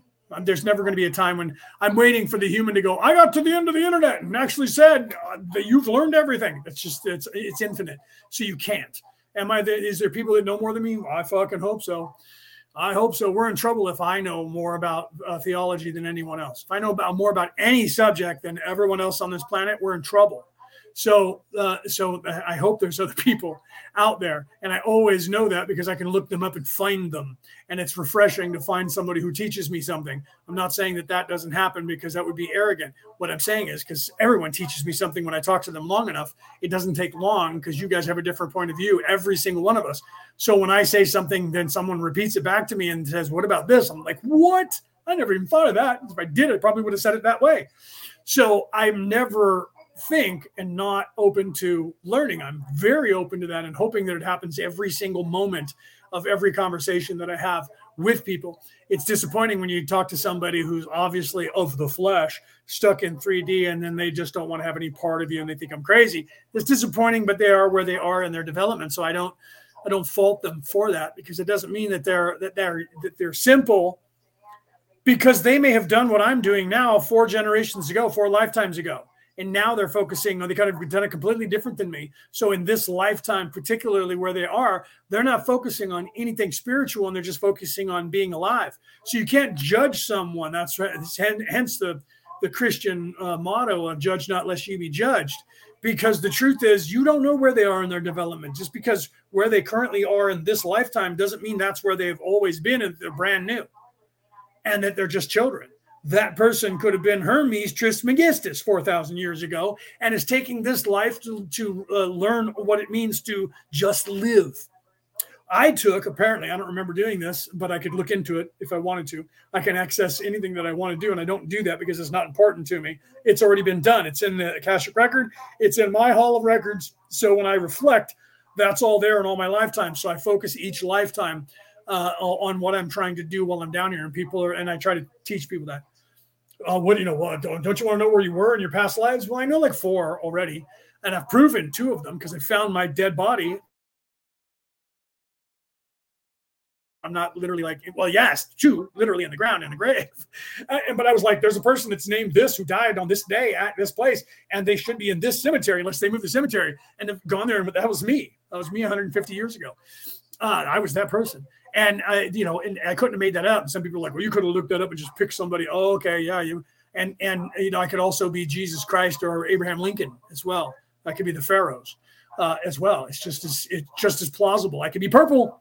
It's just as plausible as what they just said. Okay, let's continue with what Ra's talking about with the negative influence of the Orion Crusaders and how they were uh, trying to use this information in a negative way, and also the Orion uh, Confederation, uh, which is the the uh, the Orion uh, the people from Orion uh, that are part of the coalition uh, of of light and Council of Light from Orion that are still currently here. I know this because I'm a part of that. So is Peter that is in the audience. And we actually came here with that council, which really freaks people out when we talk about. And they're like, oh, so you think you're Ra? No, no, no. We're separate from the Ra uh, beings. That's an entirely different species who stayed together and has chosen to. Uh, but they came here. We came here uh, from the same place they came here from, uh, but uh, with a different coalition. Uh, but part of the main body of coalitions that, that came here from Orion. That scares people because we haven't been talking about that until Peter Coyle kept telling me it was time to roll that out to the world and I held back for over two years, not wanting to talk about that. And finally, they bugged me enough in the universe that I went, it is really that time. Okay, here we go. Hail Mary. And we started punting. Uh, and of course, we're getting blowback and people think we're crazy, but then it's no different than what people already thought about us. So I was scared for no reason because everybody thought I was crazy 10 years ago and when I was 12 and when I was 10 years old and when I was 15 years old, and that hasn't changed. So uh, my my angst Peter kept telling me, Peter Coyle, right in the audience right here, kept telling me to to not worry about that and just it's time, it's time. He kept trying to push me. You need to get out there more. You need to do this. Get on TikTok. Get over here. Uh, he's been pushing me since I've uh, was talking to him the last five years. He's been pushing me, and I've been holding back the reins and not pushing forward. And now I'm pushing forward, and he's laughing uh, because I I wasn't doing that before. Um, and I remember I just talked to Jacqueline the other day, and uh, when we were, I think she may have said it when we were live. I don't remember if she did, but she said when when her and I first started talking about five or six years ago, and I was coming out and saying the things I'm saying now, she was like, "Oh my God, we can talk about that." and she was like, "We're allowed to do that." She just told me that. I didn't realize she thought that, but it, but it was the truth. Most of us were told and had been hiding what we knew our entire lives and couldn't say anything. And so when I started openly talking about it, she was like, "We can we can say that stuff out loud now, on the air." Oh my god! So now she's gone crazy, just like I have, and and she's out there just telling you what's going on in the universe, and, and whether you get it or not is esoteric. If you're ready for it, you get it. If you're not, you think we're crazy. All right, let's continue. This is not the total reason. Approximately 200200 of your years in the past, as you measure time, there began to be a significant amount of entities who by seniority were incarnating for learn slash teaching purposes rather than for the lesser of the learn slash teachings of those less aware of the process. And this has been happening exponentially since then. So he's talking 40 years ago, he's telling about 200 years, about 250 years prior to that, and the amount of people that were coming through to do what I'm doing now. And not just me, but billions. Every time I say millions, Jacqueline corrects me and says billions because the, te- the population of Earth in 1984, 1981 is when this is being said that we're all saying now. 1981, there was 2.7 billion humans, 2.7 billion souls, human souls on this Earth. There are currently 7.9 billion human souls on this Earth. And uh, it literally, I remember Jamie Watson Wolf a month or two ago uh, when she was doing a, a reading on, on myself live and uh, she said, "Wait, you're not even from here. You're you're are you an alien? You're not even from here." Uh, Peter uh, GV, and I think Peter might have been there. Peter Crow, but Peter GV was in the audience, and uh, and you know, literally, uh, I think uh, Penny and, Den- and Denise were there. literally, I was like, "Well, you know," Peter said, "You know, well, yeah, he's born here, but his soul is not from here." And her guides said to her, "You do realize that more than fifty percent of you are not from Earth." So, and then later well, we talked about that, and she was like, "Oh wow, I was thinking that they were saying just the people in the audience." And then she's like, "Now I see the truth of that. That literally they were telling her, you do realize that more than fifty percent of the population of humans on this planet were born in human bodies and are living here, but their soul is not from this earth. More than fifty percent of them are not from this solar system." So, you guys out there listening to me, 60% or higher of you out there on the earth, you were born legally, just like I was, in this form, in this body, on this earth. You're from here, in this physical plane. Your immortal soul did not get its origin on this earth. Okay? More than 50%. Some of the people lived in this in this uh, first, second uh, dimension in the solar system, and then migrated to Earth to be in the third dimension. But it's less than half of the current souls occupying this planet. That's actually a, a, a number that's more normal than anyone would imagine in third dimensional worlds everywhere because when a, a planet the, there's not as many planets that sustain first second and third dimensional life. First and second yes. That happens in most planets that, are, that have a, a, dimension. Because you have plants you have birds you have animals you have something uh, that is there for you to see in the environment. Third dimensional beings uh, even though there's like 25 you know or, or 50% of the universe it is not the rest of the universe. Th- fourth, fifth, and sixth and up becomes more populated because that's the upper portion where most people are getting back to the one. It doesn't become less, it becomes more. Okay. It becomes higher density and it becomes, and then well, there's a split at the mid heaven. level, halfway through the sixth, that actually does shift and it becomes less and less as you go up.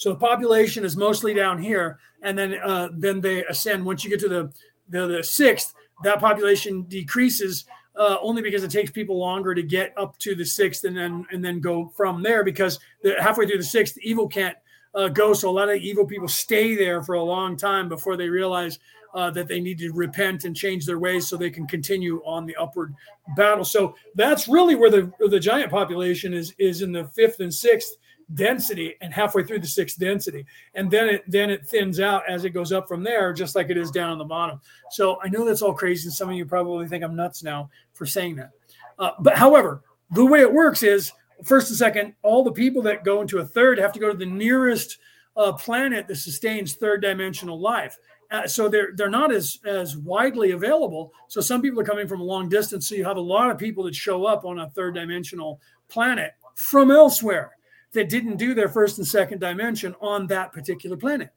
But that has happened here because we have trees, we have plants, we have flowers, we have uh, insects, we have animals, we have water, rocks, all this matter around us. That's all alive. That all becomes eventually a third dimensional being who is self aware and then ascends from there. That's just how it works, guys. All right, let's continue. This was our signal to enable communication to take place. The wanderers which came among you began to make themselves felt at approximately this time, firstly offering ideas or thoughts containing the distortion of free will. This was the prerequisite for further wanderers which had information of a more specific nature to offer. The thought must precede the action right? So you had a bunch of people who came here, uh, particularly to give the idea of free will. Look back in the history of Earth. Look back at and when uh, when that changed in our societal structure of free thinking people, right? You go all the way back to Greece. Leonidas, literally, his speech that he gave at, at Thermopylae was that few men stood against tyranny, that free men were able to stand against tyranny of a, a, oppressive king, Xerxes, who was coming to try and, and do just that. So that was three and a half thousand years ago. Uh, so it was already uh, uh, propagating. And then all of our cultural histories from around the world King Arthur, Jesus, Thor, all of these characters that are the savior character in all literature, including all the way back to Marduk, was teaching free will, freedom of choice, and fighting against tyranny. So that that is the prerequisite to ascension is the idea of free will. And then when you start thinking about being free then you start free freely thinking. Hence shutting up women with changing the narrative and blaming them for free thinking and stifling them because women are more independent than men are. They're harder to control uh, historically and they always have been. Therefore, they had to, evil had to control women first because otherwise they would get men thinking. Okay. Pontius Pilate, his wife was the one who was like, dude, the emperor in Rome, because of your evil hand and your heavy hand on killing the Jews, is going it's already threatened you that if you do this and have too much violence now, he's going to murder you. I don't want you to die because if you die, I'm outed from, she didn't say that out loud, but if you die, I'm outed and I don't get all this fucking power and wealth. You need to shut the fuck up. And he was like, Yeah, yeah, yeah, you're right. If I do that, I'm gonna get killed. So he had to wash his hands to the whole thing. That's what that's what Pilate did. He didn't do it because he didn't want to kill the Jews. He wanted to attack them and, and beat them into utter submission. But he was already doing that so much that the emperor, who was wiser, was like, look, we have to rule these people. And if you keep us in a perpetual state of, of being at odds and at war with one another, eventually they're going to rise up and overthrow the government. So you can't do that. You need to stop killing those people and work with them. The same thing happened in the United States during the uh, Revolutionary War. The General Cornwallis was stifling his his uh, officers who were, were trying to be, you know, heavy-handed and murdering people. If you watch the movie uh, The Patriot, you see that in there. And Colonel uh, uh, Norrington was one of those people who were using a heavy hand, and he was pissed off at Norrington and said, "Look, we're going to have to have commerce with these people after we stop this uprising." So we can't go around just murdering people because that's going to create generations of hatred towards the English until he needed that. and then he made a deal with uh, with Norrington to actually go further and do the the the evil shit, and then that way, if it didn't play out, he would be the one that would take the blame. They do that all the time. They're called uh, they're called the Expendables. Many comedy movies called titled that that show you that where these guys were turned against those very people who were hiring them to be expendable because they decided they weren't expendable. Okay. And agreed, Karen, 100%. Karen said, I'm going to put this up on the screen, Karen. I hope you're okay with that. Uh, Karen literally says, I believe, let me put my glasses on so I can, I can quote you for those of you listening on the MP3 file. I believe it's all one journey.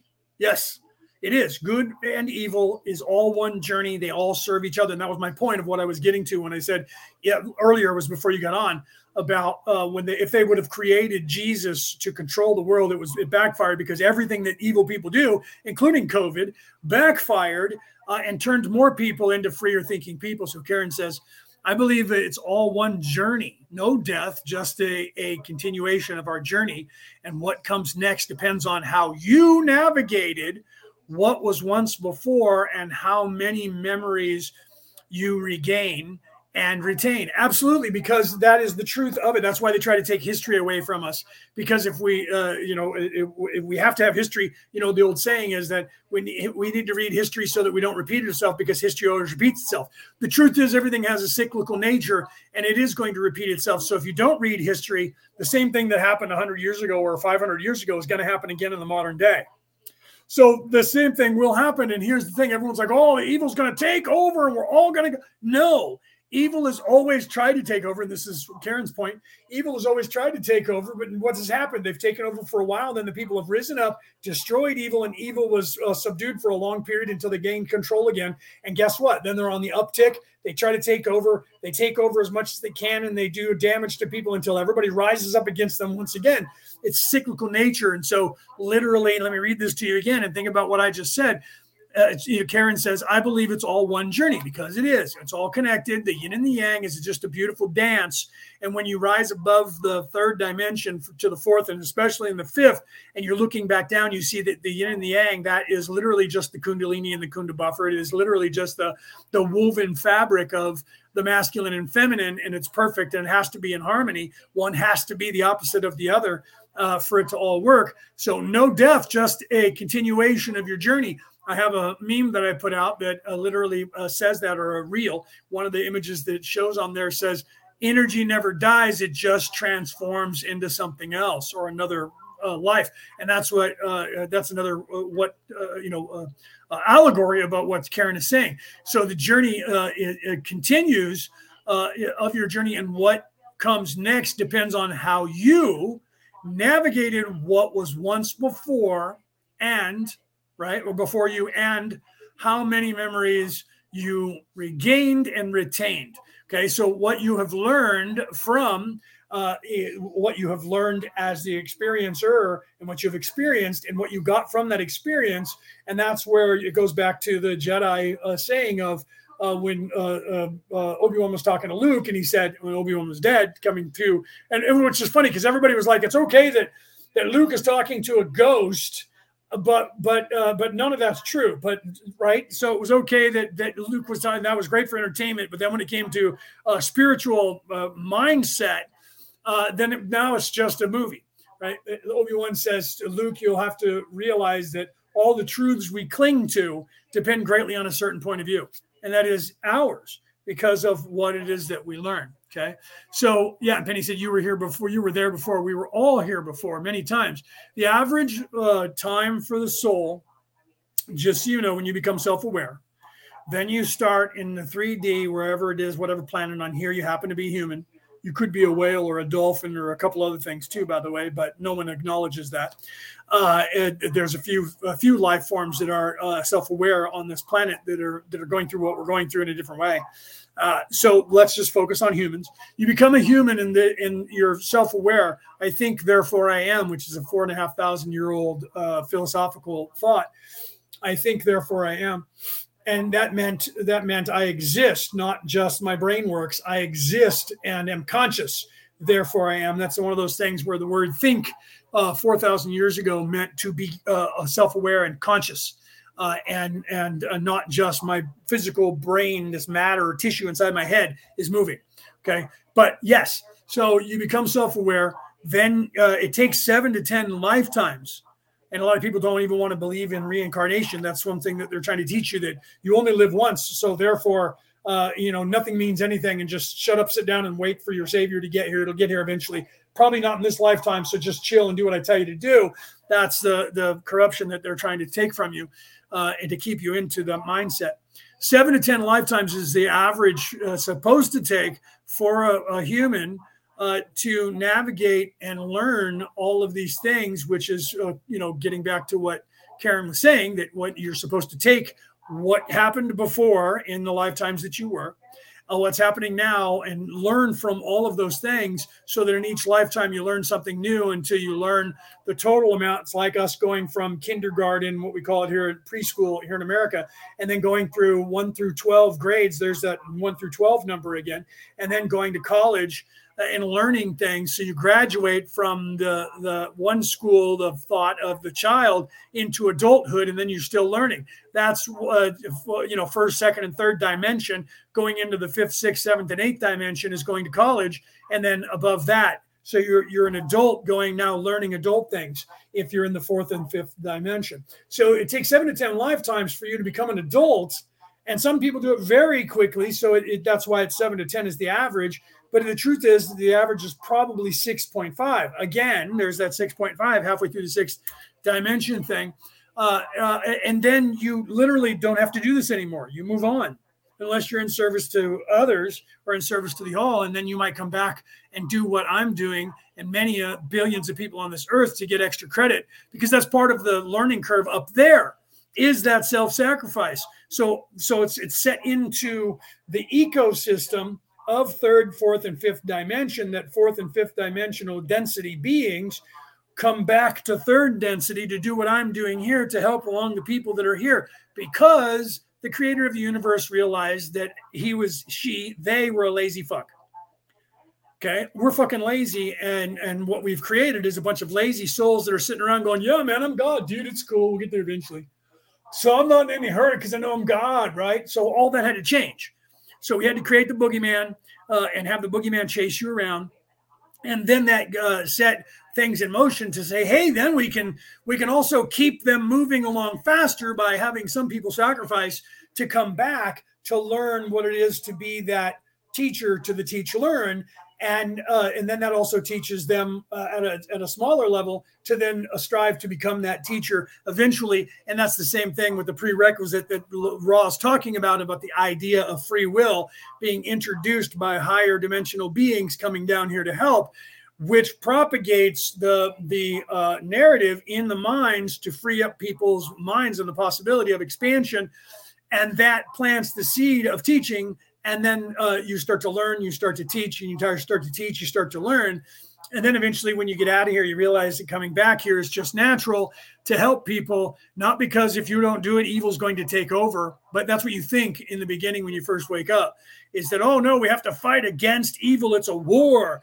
And then you can either be stuck there for a very long time or you can move past that and go oh it's not actually a war it's just a dance. It is in fact what is supposed to happen. There is no right and wrong and some people get mad at me when I say this, and the churches get mad at me. I'll probably be excommunicated from the Catholic Church and the Christian Church once my book goes published. Uh, but I don't care because I'm not living by their leave, nor do I need their acceptance to uh, teach what I'm teaching. Ra said that if you go back and read book one, session one through three, you'll find that he says there is no right and wrong, there just is.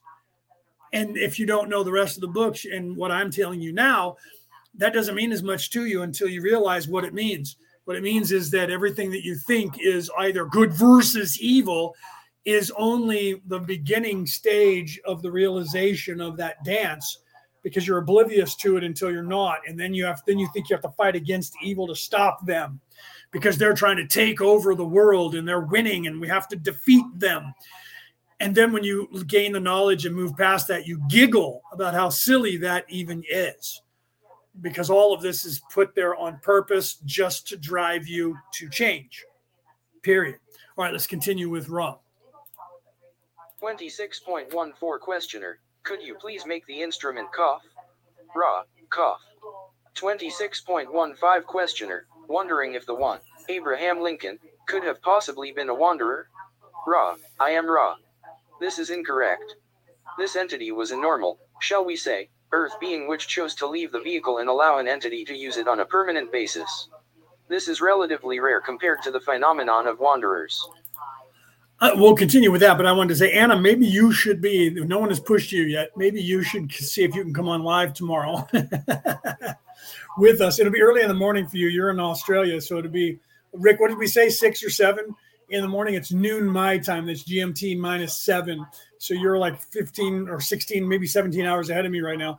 Uh, but we're going to be on Jacqueline Taylor's show tomorrow, talking about um, all of this uh, stuff and what it entails and what the what it takes, uh, what the price we pay, all of these things.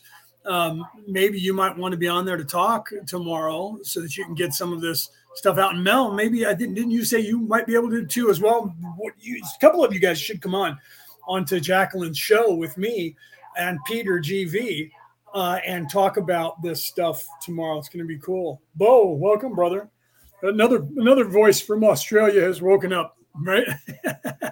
All right, let's continue. So the wanderers, right? You would do better considering the incarnations of wanderers such as the one known as Thomas, the one known as Benjamin. 26.16 Questioner, I am assuming you mean Thomas Edison and Benjamin Franklin. Ra, this is incorrect. We were intending to convey the sound vibration complex, Thomas Jefferson. The other, correct. 26.17 questioner. I almost paused that because I was like, I don't remember if he says who he's talking about. And then I was going to throw that out. Now, if you look at uh, Jefferson uh, or Edison and, and the like, uh, which he's referring to, think about what they've done in history uh, and what they did for uh, the world, not, not just the United States, but the world because of their ideology and the things that they talked about with the, say, the, the do good letters uh, that, that, they put out that changed. That they literally uh, built their own printing press to print information. That'd be like starting a website today or a chat, right? And literally having a, an avenue for people to come to get truth. Uh, and that's what they did. But, they, the genre, the technology they had back then was a printing press, printing periodicals and, and newspapers. Uh, that would literally be like creating a Facebook or a Twitter today, having a platform to be able to get information out no different. It'd be exactly the same thing, or an app for your phone uh, that they couldn't control. That's exactly what they had to do back in their time in the 1700s because they had a control and a monopoly over the printing presses. So they went and built their own printing press and started printing shit and getting it out to the people and sending it out. And they continued doing that. I did that. I was working with the IRA that were printing out that same, uh, still printing newspapers and getting it out and putting it in all the pubs all around the world to get the information out to the world about what was going on in Ireland and trying to free Ireland and set up the coalitions to help free the rest of the world. I was the one of the people, not the only one, but one of the people who said there's this thing called the internet. Have you guys heard of it? It's the way of the future. And I'm going to set up some uh, information highways. And so basically, I did that. I started chat rooms at the time that was the new printing press, the new periodical newspaper. And I literally set those chat rooms up, not using this alias, using two others, and uh, went to work for the Irish Republican Army, uh, literally the Irish government, the Secret Service. And I was uh, putting propaganda out to the rest of the world to, to help free the world by exposing the cabal. That was my entire intention always. Uh, Ireland happened to be what I helped use because I'm uh, part Irish. I'm 90% Irish, and my bloodline is is uh, royalty in Ireland. So I literally use those ties to uh, get into coalitions by helping those people and the people in this country, and then went from there to a global industry that we all took all of that uh, the inroads that we got and found and made by doing that back in the early 90s uh, when the internet hit all the way up until now. And then we turned those into these large coalitions that were behind the scenes into and moved them into the modern era. So it wasn't just me. I'm not saying I was like the father of all that. So don't quote me and say, no, no, he says he created the internet or he created the resistance. No, it's been on this planet forever. It's always been underground fighting. Uh, we just helped take them into the modern age when literally in a time where it is uh, the government of the United States of America officially, all these old geezers that are just that are all dying of old age. Dianne Feinstein finally kicked the bucket because uh, she's been in the office for about 250 years here in the United States. I think she was at the signing of the Declaration of Independence, although she wouldn't have been able to sign it back then because women weren't allowed. So she was probably a barmaid or a waitress at the time. Uh, but I'm not saying she didn't have anything to do with the Declaration of Independence. I'm just saying that they wouldn't let any women sign it. That's why only men signed it because that's how it worked back then. Women were second class citizens. Anyway, not saying that that was right, but that's the way they treated them. so, anyways, so she finally kicked the bucket. So, uh, so the, I think the last person in the American government who actually witnessed Jesus's death just keeled over. Okay, so my point of this is that they're so old they had no idea what the internet was. And i remember in the 90s going into the 2000s even on television newscasters going what's this thing called the internet? What's this dot com thing? Somebody and the producers had to start telling them. I was at the time realizing because i was working with computers already at the time writing code I was realizing that it was the wave of the future, and I should have gotten in where everybody else was, where they were buying the dot coms and sitting on them and selling them for millions of dollars to get rich. I didn't do that because I was too busy trying to do what I'm doing now back then, and I and I probably could have made it better for myself had I become a, a trillionaire. It would be easier to do what we're doing now with all that money that I could have made and then used. But who knows what that would have done to me? Maybe it would have made me one of them, or or who knows? You know, it just wasn't in what I was supposed to do. I wasn't supposed to be a billionaire at the time, you know, at the time. But we were we realized that and said this is the way of the future. So they they never once questioned it. When I said this is what I want to do, I was accepted immediately, and and they literally uh, vetted me. And once I told them who I was in real life, I, uh, I literally was in. It didn't. I mean, there was no question. there was just no question. Once they vetted me that I was who I actually am, uh, they were like, "Here." And so literally I had people asking me questions because I would have the the speech at the time. It was uh, Gerry Adams was the president. This is how far back that goes, right? Gerry Adams was the president of Ireland, and I, w- I had his speech before he said it.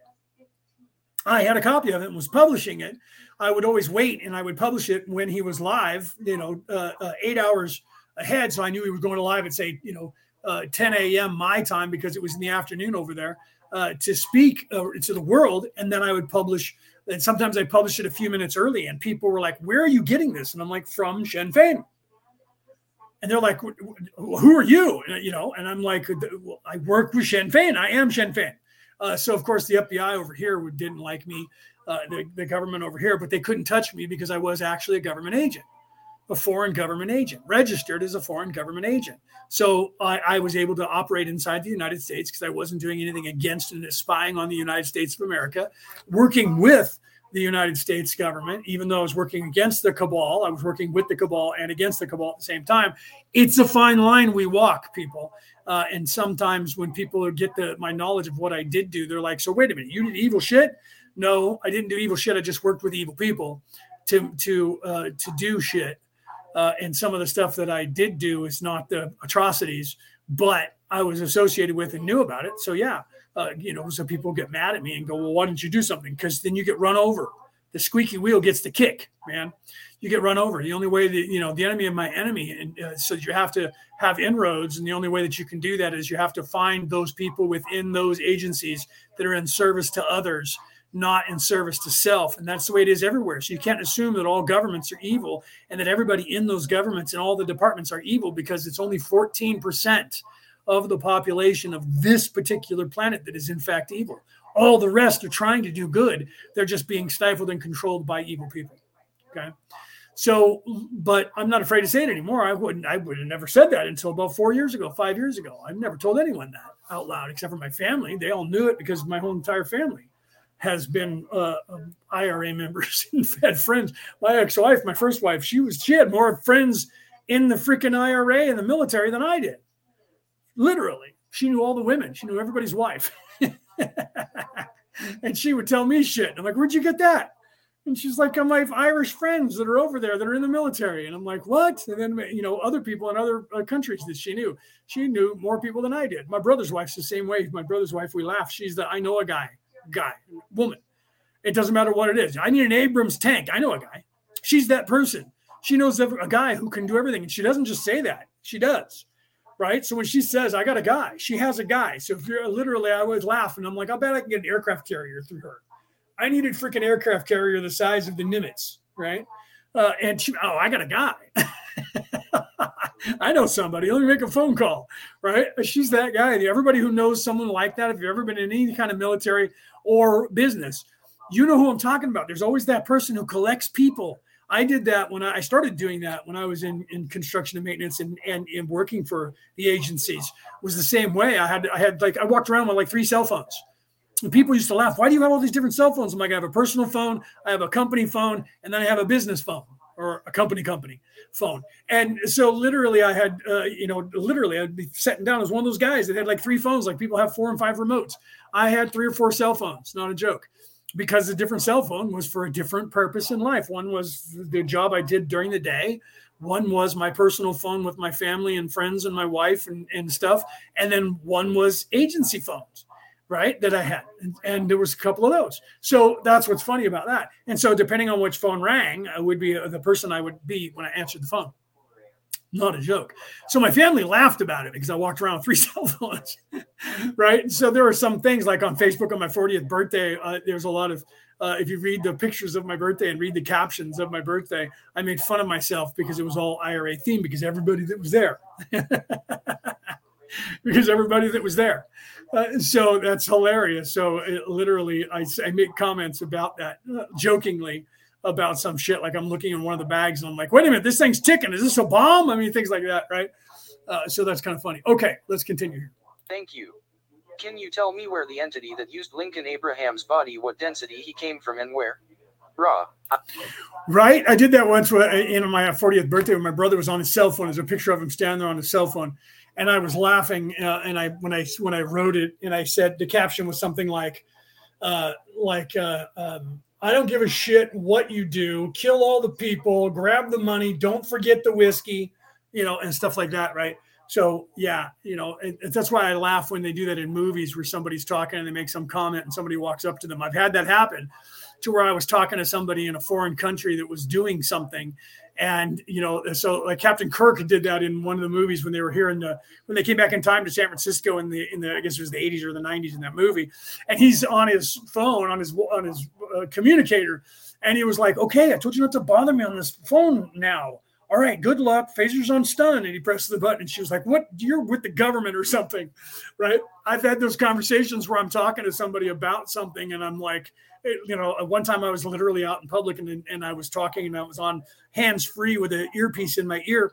And I was talking to somebody and I, and I was literally, there were, there were some guys that were doing an op and they were going in and I was like, okay, now remember no killings unless somebody shoots you. That is not authorized unless you are shot at.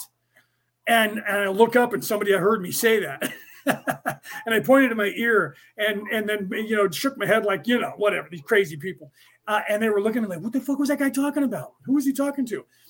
Right? I mean, that, but you see that in movies sometimes when cell phones became prevalent, they added those into movies, and you would see guys sitting in a coffee shop and I would laugh because that was so true. It does actually happen. Sitting in a coffee shop talking to somebody in, in some foreign country to where they're about to go in and blow some shit up, sneak in, kill people, and, and grab something or somebody. And they're t- giving them, you know, uh, telling them what the op is or what they can and can't do, how they can engage according to what rules. And somebody overhears them. And in the movie, you just laugh and you're like, ah, yeah. And I'm like, that happens in real life more than you actually fucking think. That's what's crazy right?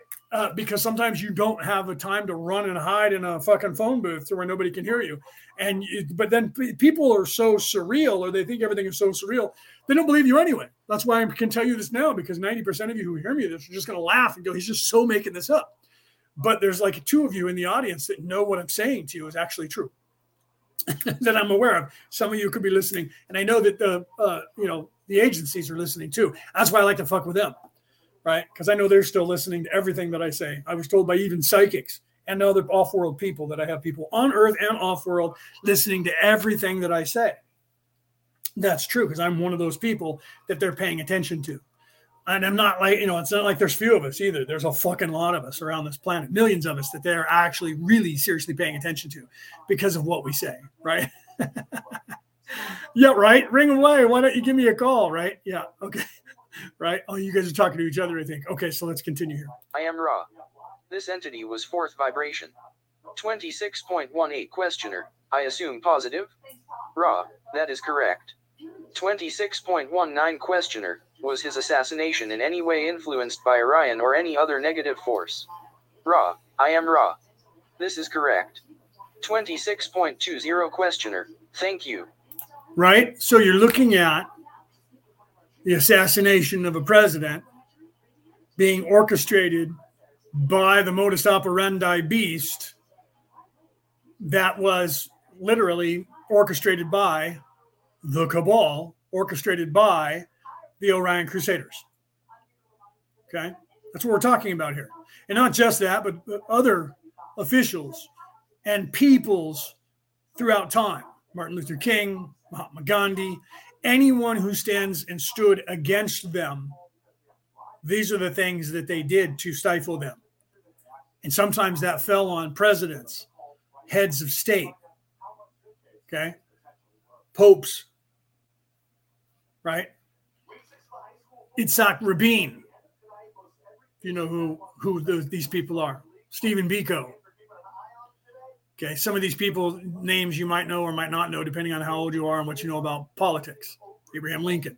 A few other people in the universe, in the world that were not toting the line the Unitas of, of Sparta, who were not toting the line of the narrative that they were trying to preach. Arthur, Arturius, King of the Woads, you would know them as Britons today. Okay. Beowulf, King of the Geats. You would know them as the Swedes today, modern day Switzerland, Sweden, Sweden. Stockholm's in Sweden, right? Yeah, modern day Sweden. Ragnar Northbrook, even though they painted him as very dark and evil and egotistical in the television series, if you really pay attention to that television series, he wasn't really that way. He was just no nonsense bullshit. Don't fuck with me, I'll kill you. And he liked money, but he didn't. He wasn't going for just money and power. He was trying to expand farming for the people which they ended up doing and took over all of England except for was it Wessex was the only thing they had left. That's the southwest of the island of England. All the rest of that was was owned by and, uh, and occupied by Vikings. They made a television series uh, about that that didn't make it for but a couple seasons, I think. It's too bad. That one was really well done. It's as well done as the Vikings by the History Channel here in America. Uh, well, it was over here in America, but they didn't film it here. It was over in Ireland where they filmed it. Peter was there. He was in the movie, the television show. Peter was in almost every freaking scene in that movie. A lot of people don't know that. If you pay attention, you see him. He was always there next to Ragnar, next to Agartha, and everybody else. He was always around in the in in the king's chamber, especially the dining hall and all of that. Peter was there. You should take a look at that. I know, Peter, I'm throwing you under the bus by telling everybody, but you're not afraid of that of that attention, anyways, right? But he doesn't normally talk about that. He's usually business. but yeah, he was in in the TV series The Vikings. He was in almost every episode. I think he was in every episode. I never asked him if there was an episode he wasn't actually in. I just assumed he was in all. Okay, let's continue. In the recent past of the last 30 to 40 years, the UFO phenomena has become known to our population. What was the original reason for I know there have been UFOs throughout history, but what was the original reason for the increase in what we call UFO activity say in the past 40 years? Ra, I am Ra. Information which Confederation sources had off. Ah, okay, Rick, I got you. I thought that's where that was going, so I got quiet about it. for to your entity, Albert Einstein, became perverted, and instruments of destruction began to be created. Examples of this being the Manhattan Project and its product. Information offered through Wanderer, sound vibration, Nikola Tesla, also being experimented with for potential destruction. Okay, wanted to get to that and stop there. Did you hear what Rod just said? The Wanderer, Nikola Tesla. And that they were using and trying to experiment with his stuff to try and use it for evil. And that's what they've been doing since. That's why they went in and confiscated his stuff. But the important thing here for you to know is the wanderer, Nikola Tesla. Okay, so if anyone knows me and you've watched any of my reels, shorts, whatever you want to call them, you see that I reference Nikola Tesla a lot.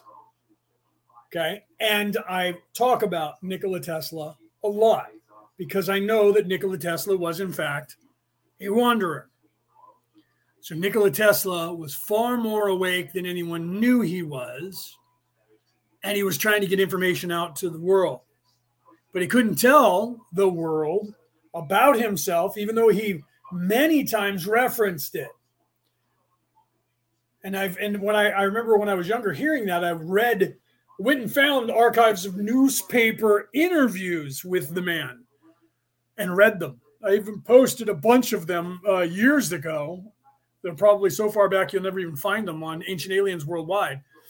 Posted them, and most of the people that are driven towards uh, enlightenment and driven towards, especially disclosure by the governmental systems, they are almost always frequently obsessed with Nikola Tesla, and most of them don't know why.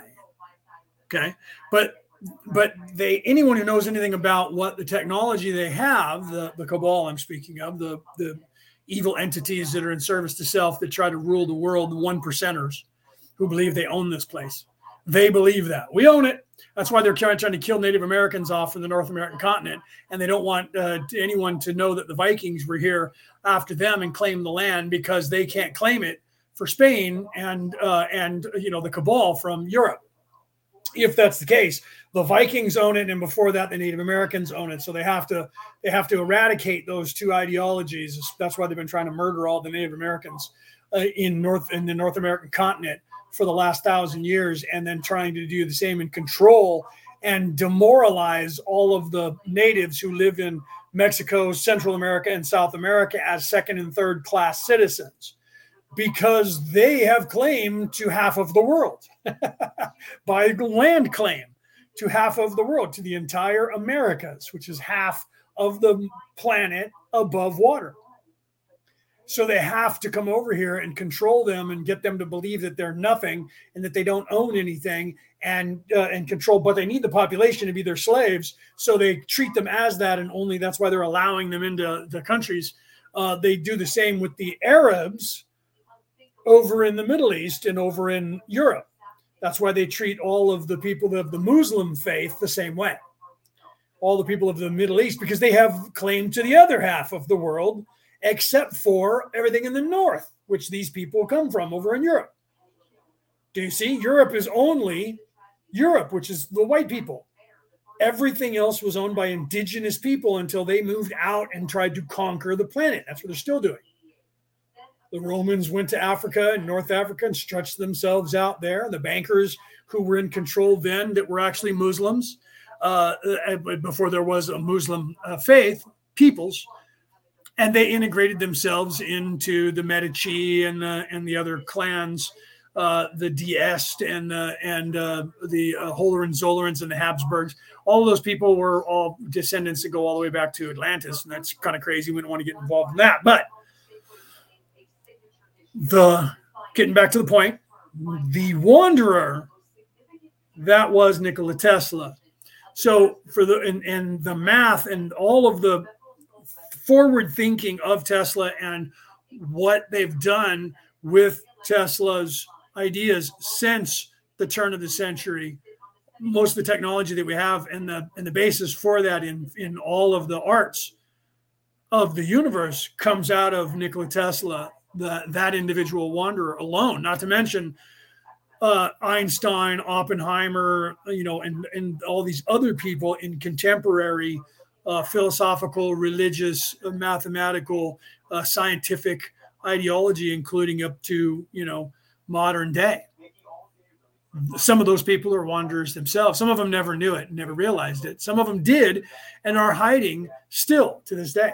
You'll see them as time goes start coming out more and more from behind the scenes. Let's continue. Example: Your so-called Philadelphia experiment.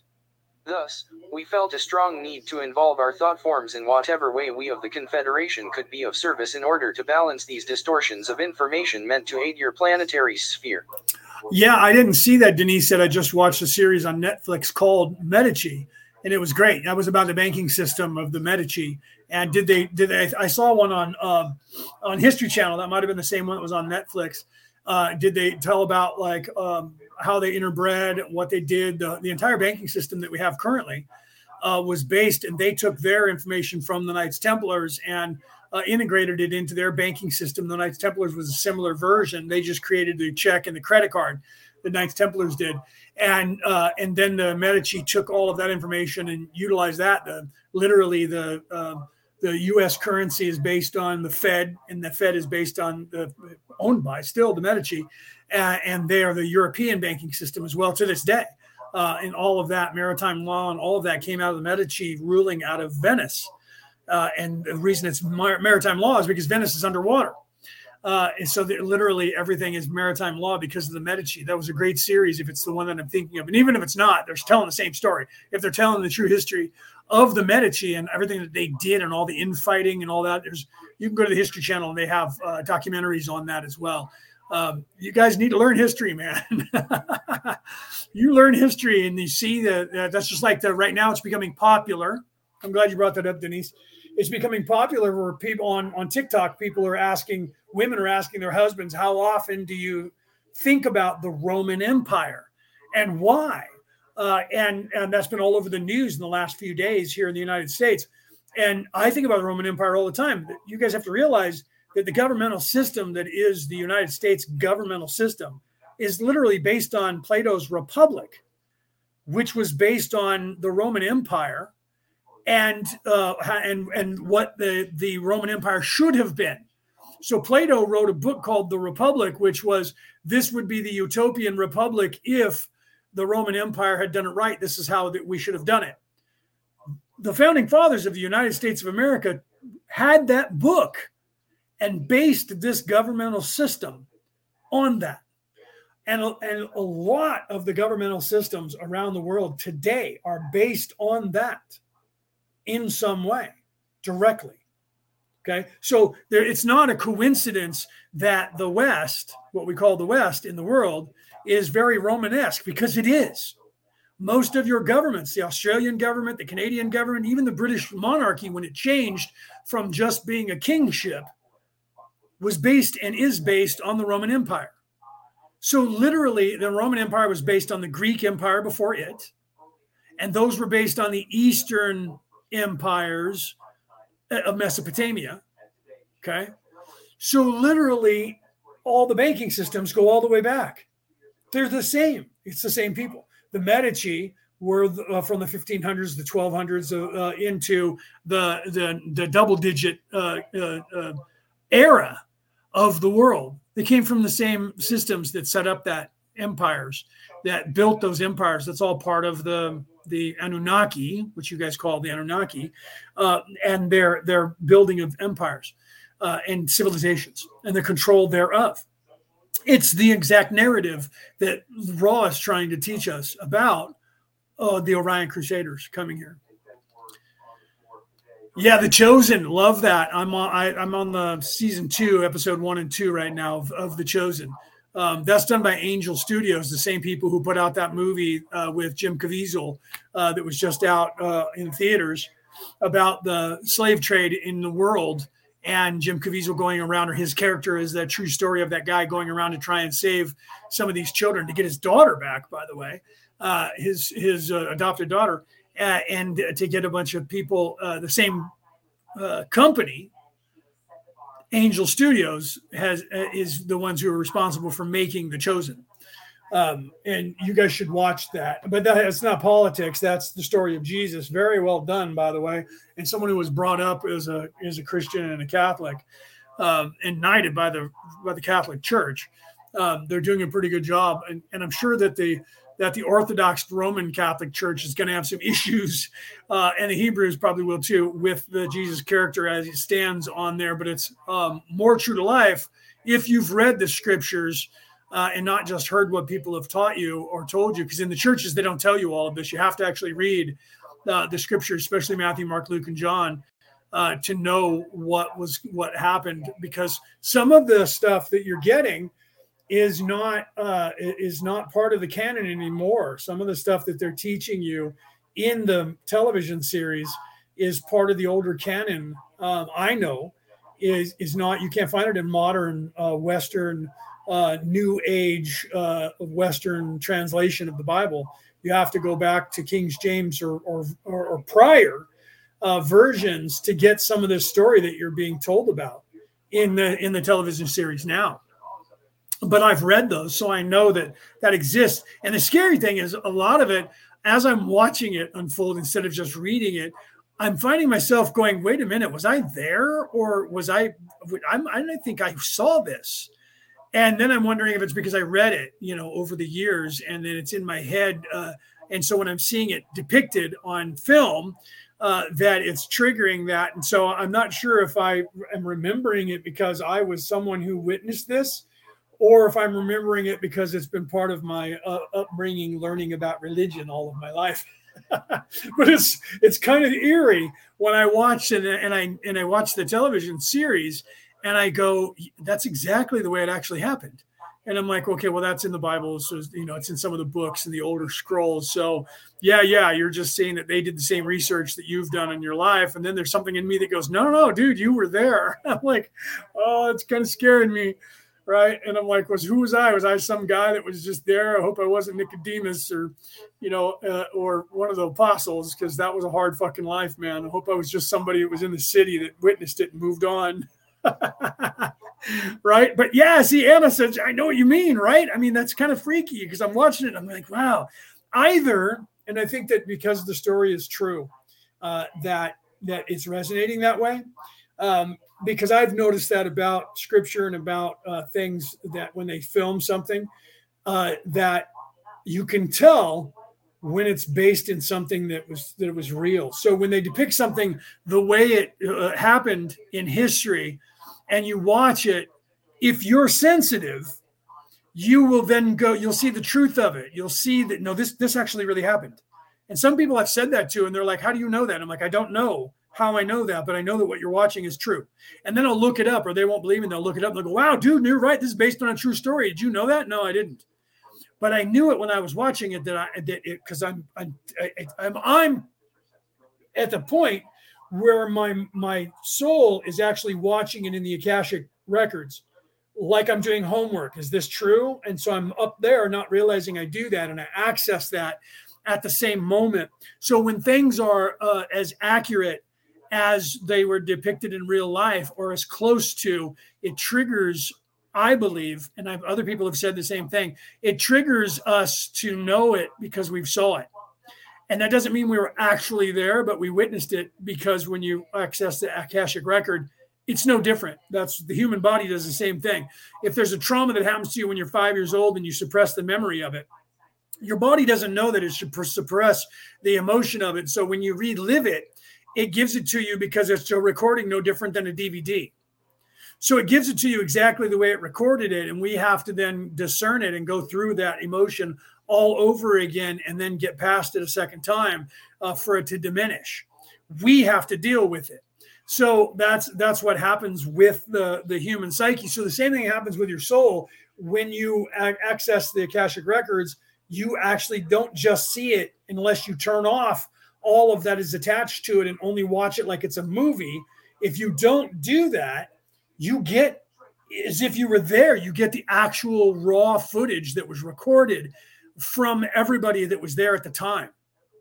And so you have all those emotions.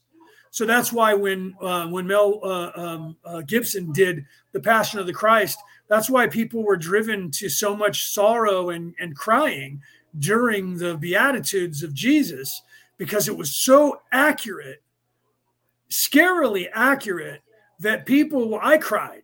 I sat there and was in tears. I brought all kinds of Kleenex because of it, napkins, and and was handing them out to people that were there that I never even knew who were watching that in the theater because it was so accurate that it stirred in those people the emotion uh, of actually witnessing it and being there, if not being in the body of Jesus, and uh, not 100% to where you were feeling the lashes, but the emotion of it was, and, and, you didn't have to be uh, a, a, christian to, to have that happen to you.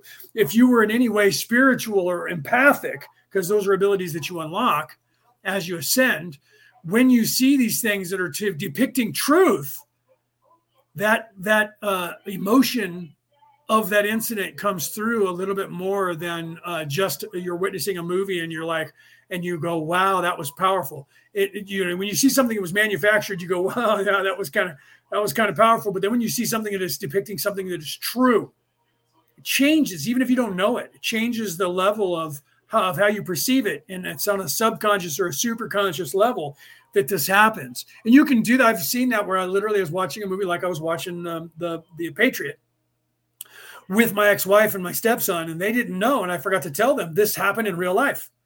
Mel Gibson again making that movie, and it's a true story. It happened exactly because we have history. So exactly the conversations that you see that took place in Parliament, everywhere, and everything in the movie took place in real life, and it's in military history and taught in the military schools in this country. Okay, so so that because it's the Revolutionary War, how America got their freedom, so it's taught here. It's not taught in history here. So people didn't know about it. It used to be taught in history here, but it's not taught in, in, public schools anymore. So they're watching the movie. I know it's a true story. I know what happened in real life. So I love that movie because it's very, very, very close. It's more like a documentary, just like uh, the um, uh, Ridley Scott's uh, depiction of, of the kingdom of heaven he will tell you that's more of a documentary than it is a movie because everything happened in real life. We didn't write that script. That script happened in real life. We just researched it and then filmed it. They had to downplay the violence to get a PG 17 movie or a, or a, a 17, whatever that's called, uh, NC 17 uh, version. And that was, that was downgrading like 80% of the violence out of the movie, out of the story of what the carnage was in real life. So so we're watching that, and literally her, her father, because we're at her house with her. She lived with her parents at the time, because we were actually divorced at the time, but we were still friends and hanging out. And we're watching the movie, and her dad, who was went to Annapolis, was a Navy uh, uh, personnel here in the in the United States. Went to Annapolis, uh, was upstairs, and he just happened to come down to get a drink or something, get a soda, who knows? I don't remember what. Uh, get a refreshment. He was watching uh, television with his wife upstairs and he stopped in knowing that I knew military history and said, So how goes it? And I said, uh, and he says, Where are they at? And I said, Well, they're in the Santee at the at the old uh, mission in the Santee. Uh, so it's uh, springtime. Because I, I, saw cotton in the air, so it's springtime. He says, "Then they're still in the south." I said, "Yeah, yeah, they're still in the south. Cornwallis is is, is still there. They haven't gotten to that battle yet to push to uh, that uh, Cornwallis is, uh, you know, in, in, the finale. So they're still in the south and they haven't moved anywhere from where they're at uh, and they've just uh, lost a bunch of guys uh, during that battle, and they're reassembling in the in the Santee. And he goes, "Oh, all right then." And and my my ex wife looks and goes, "Dad, have you ever seen this movie?" And he goes, well, "No, I haven't." Uh, he says, "But I know the history, so I know what's going on. I know where where where they're at." And she goes, "What do you mean the history?" And I looked at the two of them and said, "Did I not tell you this is a true story?" And they were like, "Wait a minute, what?" And they were freaking out. This is a true story. I'm like, yeah, this happened in real life in the United States during the Revolutionary War. This is actual depiction in history. Uh, uh it's more of a documentary. And he goes, Are they doing that good? I said, Yeah, you should watch it, Don. That was his name. I said, You should watch it because they did a really good job of history to every detail of, of what they knew about history. And they're not pulling any punches, making anybody look good at all and they're not making anybody look worse than they already made themselves look. And he goes, Oh, I'll have to watch that then. He goes, Is that close? I said, They could teach this. They could use this movie uh, to teach at Annapolis. That's how accurate it is. And he was like, Then I will definitely watch it. And they were just like, Oh my God, this is holy crap. And then they had to take a minute and process everything they saw in the movie so far. And it changed their entire perception of what they had just witnessed. And then they, when they watched it, they were like, Oh my God, this really happened. And I'm like, yeah, all the events that you see here, all the carnage, all the evil, all of the the hatred, all of the lies, all of the the uh, lives lost that happened in real life to those people. And a lot of movies are made and people don't know that they're based on true stories. Last of the Mohicans really happened. Really happened exactly the way you saw it. A lot of these movies, I know I'm using references to the United States, but Quigley Down Under was not a fake movie. That happened in Australia. That really happened. And those of you who live in Australia, you know, maybe not Quigley, but you know that everything you see in that movie, you're like, yeah, that was that was Australia in the 1800s and the 1700s. Definitely, it was the way life was. Definitely. And the, the English military trying to kill all the shooting, uh, hiring people to kill the the Aborigines, and, and you guys down there know your history. And so you're like, yeah, that's what they did. That's why we overthrew the English government. But the problem is that, that just like here in America, we became what we were trying to overcome. You guys, this country has done the same thing. Your government has been corrupted and taken over by the very people who were uh, in that British government at the time that you guys fought against when you were a penal colony to become a nation. Same thing over here as the Americas. We became basically a penal colony here, uh, but not as, as uh, forthright as Australia. But we had to also overthrow that same tyranny. And guess what? Now the government is that same tyranny, just like what's going on there. If, because, why? Some will tell you it's because the English government has been in charge the entire time. Okay. That they didn't actually lose anything, that they still rule Australia, America, Canada, and all the countries that they owned before they uh, signed away their their uh, their countries. Ireland will tell you the same. It's become the same shit. Ireland is like, yeah, we fought to begin uh, get our freedom from the English, and our government is now as corrupt as that government was, and they're exactly the same uh, government now that we're fighting against once again. That's just them infiltrating. Uh, they do that. That's their modus operandi. They'll take anything. If you take and kick them out, they come in under the guise of pretending that they're not the foe, and they come in and they take it from the inside out. That's just their modus operandi. That happens always. So you have to get used to that and just uh, fight against it. It's just what happens. All right, let's continue. 26.21 questioner. Then what you did, I am assuming, then, is to create an air of mystery with the UFO phenomena, as we call it, and then by telepathy send many messages that could be either accepted or rejected under the following, of course, the law of one so that the population would start thinking seriously about the consequences of what they were doing. Um, I didn't know that, Peter, but I can see that considering where they're going to be going to and the terrain that they're going to be in. Peter Coyle said uh, they're talking about shooting an episode uh, of the, the one of the seasons next season of The Chosen uh, next year in Ireland, but it hasn't been confirmed yet. I don't doubt that because of the terrain and what they could be using that. Um, over here, The Chosen is on one of the networks. I don't remember which one that it is, Rick. It's on one of the networks here, but yeah, Denise said you can check, you can get it on Netflix.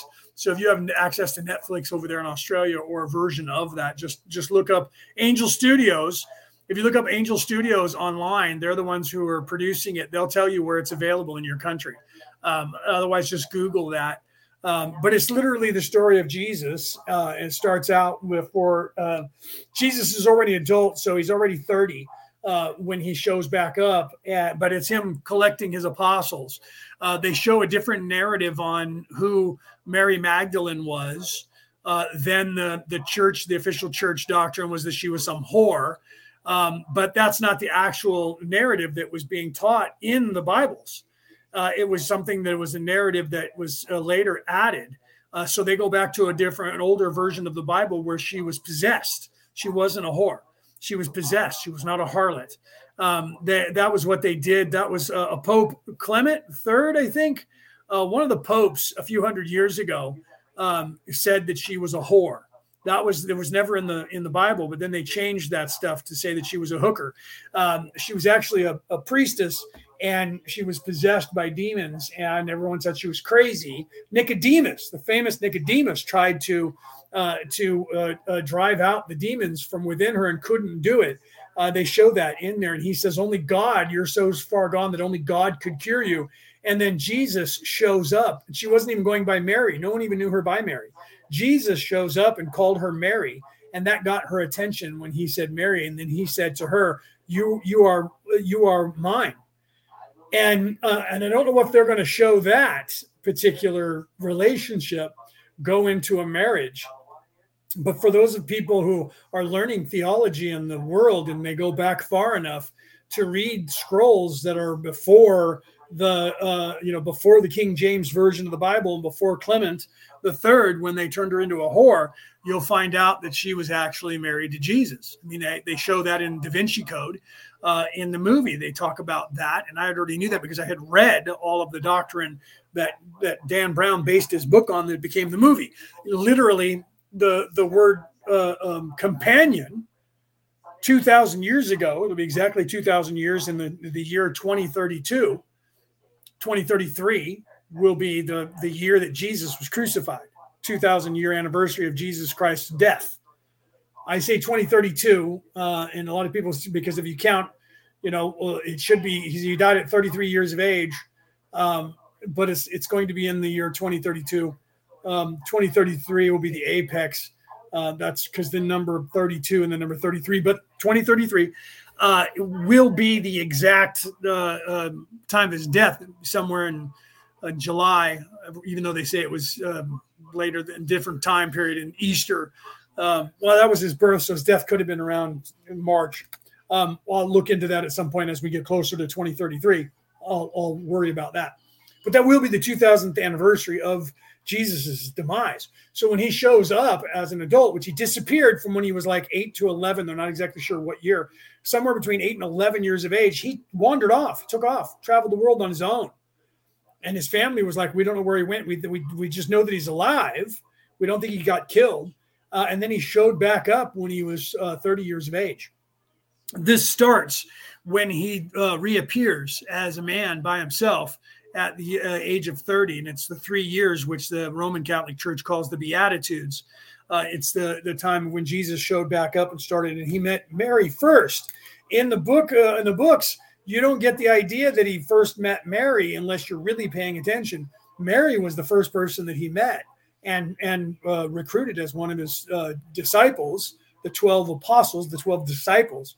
Uh, and she wasn't a whore. She was possessed by demons, and he um, exorcised those demons, and then she uh, followed him, and eventually married him. Uh, but that there's something that the churches don't acknowledge even today because they can't have that because then Jesus isn't a God. He never said he was. He always said he was the Son of Man. Never said I was the Son of God either. He said he was the Son of Man. But he did say that, you know, God was his father, but God's all of our father because God is the creator. So when you get above that Godhead to the creator of the universe, that is your creator. That means that is your father. That is your father, mother. That is that. So when the, that reference is, but if you listen to what Jesus is saying from a perspective of being awake, he talks about the kingdom of heaven. He talks about a place that is attainable individually that is not it's not like you die and you go to this place that's called heaven that's out there in a spot that I can point at in the universe.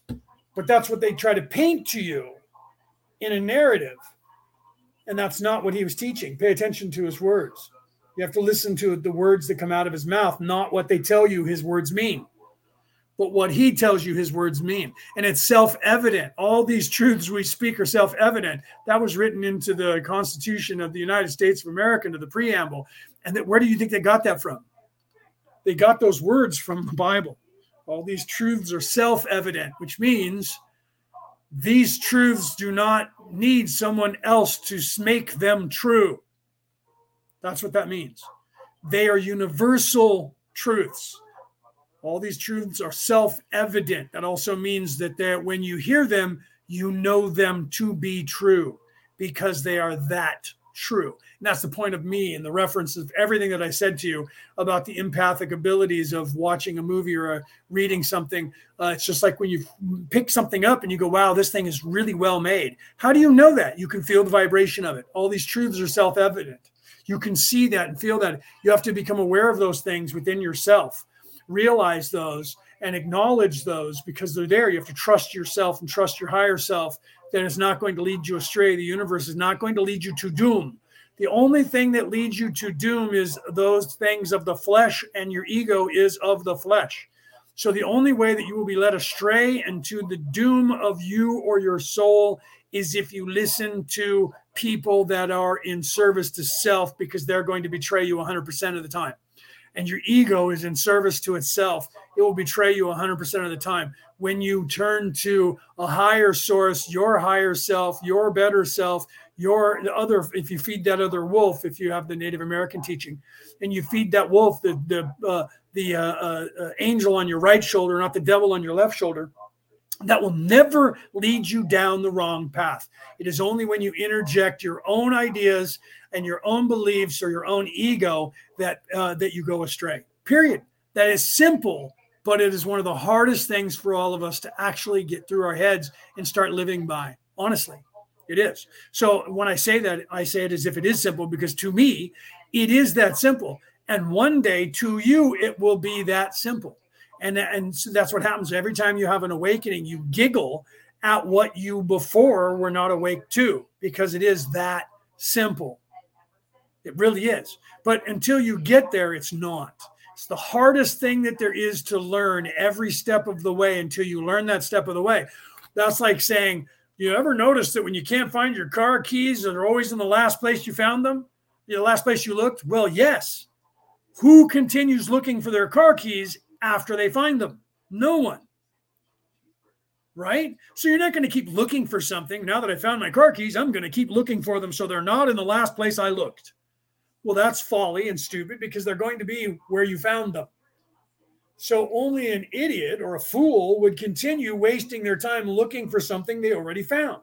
The only thing that you do is check your math to get validation that you found what you're looking for. When, when you pick up your keys and they work for your car, you know you found the right ones. So then you don't look for them anymore because, yep, these are in fact my keys. right? Same thing happens with knowledge. You don't continue looking for it. You remember that it's there and you look at it to make sure that you are still aware of where it was. And that's okay to do. Reflection is is how we continue to learn. They don't want you to reflect anymore. They want you to learn something and then they want you to forget you've learned it and then uh, go back to not knowing it. That's what they are trying to do to you. So let's continue. Is this correct? Ra, I am Ra. This is partially correct. There are other services we may perform. Firstly, the integration of souls or spirits, if you will, in the event of use of these nuclear devices in your space slash time continuum. This the Confederation has already done. 26.22 Questioner, I don't fully understand what you mean by that. Could you expand a little bit? Ra, I am Ra. The use of intelligent energy transforming matter into energy is of such a nature among these weapons that. Okay, I'm going to stop here where they're talking about the nuclear weapons because I like what Anne said here. Anna said, this is another things, this is other, this and other things are the memories of witnessing that I have of the truth of Jesus. And the, the reason that that comes through the way it comes through is because of that. This is what Anna is referring to here, is what I was talking about. Uh, literally, right? And, and she's look, go, let me go back to what she said that, that that she furthered there. She was talking about. She said he was doing healings, right? She's talking about seeing this, right? He was doing healings throughout the world, connecting uh, through meditation and connecting to our Father and the divine. This and other things are the memories of, of witnessing that I have of the truth of Jesus.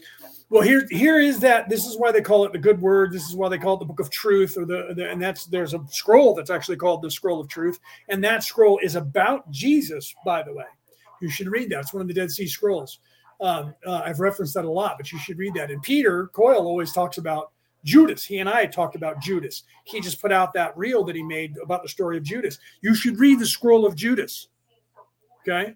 Judas wasn't evil. That's why uh, Rob Halford and the band called the band Judas Priest. Everyone thought that they were called it that because Judas was evil. It's not why they called it that at all. They called it that because Judas was the ultimate priest and sacrifice to Jesus. You should read the scroll of, of Judas that was taken out of the Bible and killed an entire uh, group of people called the Essenes to shut them up from showing that scroll to the world. And it was found in 1948 in the Dead Sea. And now we have it. It's called the Scroll of Judas. You should read it. Um, so, literally, this goes back to, and Anna was referring back to what I was saying, my point. As you read these things, if you are on an ascension path, when you read them or you see them being told to you, you realize, I see the truth of this. Wow, this is there's some there's truth to that the reason you're seeing that is because you are ascending. It's not because, well, you're indoctrinated by it. This is what they tell you. This is why Tom McDonald said that, where they give you Jesus and then they give you uh, the indoctrination, where they give you the science to deny Jesus. They do that with all things that are spiritual. And they try to give you science. Well, the only reason that you believe that is because you were indoctrinated as a kid.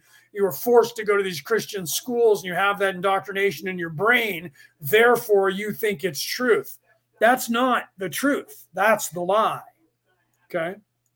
The fact that when you read something, you could take somebody who has never read any religious doctrine who is a very spiritual person by their nature, and you can tell when you talk to them that they're very awake, and you can say, "Hey, have you ever read the you know the New Testament, or have you ever read the Old Testament?" No, you know, I've never read those. Here, tell me what you think. They're going to read that and they're going to see it from the perspective of an adult, not a child, because they're going to be more awake. And they're going to tell you, Oh, I see the truth of this. Are you aware of what this says here? And they're going to give you the same translation of it that is accurate, that is there, and the same truth because they have access to a higher knowledge and ability to see, and they have access to a higher empathic ability of knowing. And so when they read the truth, they know they're reading the truth because they can sense the truth, because they're aware of that. Okay. So they, the, so in some ways, I believe because I, I do this all the time. Those of us who are awake enough to have access to the halls of Amenti, the Akashic record, whatever you call those, that is that we instantly tap into that. We start doing that so often that every time we're referencing something, I know when I check out and do that. I do that a lot on my show. And Peter GV will tell you that because he used to watch me when I had the cameras on all the time. So if you see me on someone else's show, I have the camera on all, at all times. Watch those people who do these conversations. You can tell the difference between somebody, especially if you're in any way awake, not woke, but in any way awake. You start realizing the truth of what someone says by watching them. And that's why I tell people vet me. Don't believe that anything I say to you is true assume that I'm lying to you until you until I prove otherwise in your mind, until you have gotten to a point where you go, you know what, I've been listening to this guy for a while and he's never tried to say, I am the Christ returned. All of you, give me all of your children and your especially the girls and sign me up and give me your money and and become part of my harem or my church or my and all you know i'm not trying to collect the world I'm not trying to get money out of you. I'm not trying to make you my follower. I'm not trying to to say that I know something I don't know and that you have to pay me money to get it. I'm not doing any of that. I'm not doing all of the things that these people and some people would say, well, that's exactly what the Antichrist would say. You're absolutely right. It is until they don't. Okay. And and so uh, if I were the status of the Antichrist, I could be because I have the same knowledge that the Antichrist would have and does have, because the Antichrist, what you guys know as the Antichrist, is in fact alive on this earth currently. He's around my age, but he's older than me by about five to seven years, at least from what I can gather. Right. So that figure is going to arise in our lifetimes. You're going to see that happen. Right. And some of those, some of you may already know who that figure is. You just don't know who that person is yet. That's going to happen but it's not going to happen the way they, they show in these revelations because the revelation is not in fact about the doom of the human race it's about the doom of ego it's about the doom of flesh it's about ascension it's not about the entire population of the earth dying in a mass destruction or the the secret not knowing of this evil god i mean the, the good god who's going to show up one day and go you had enough time. It's it.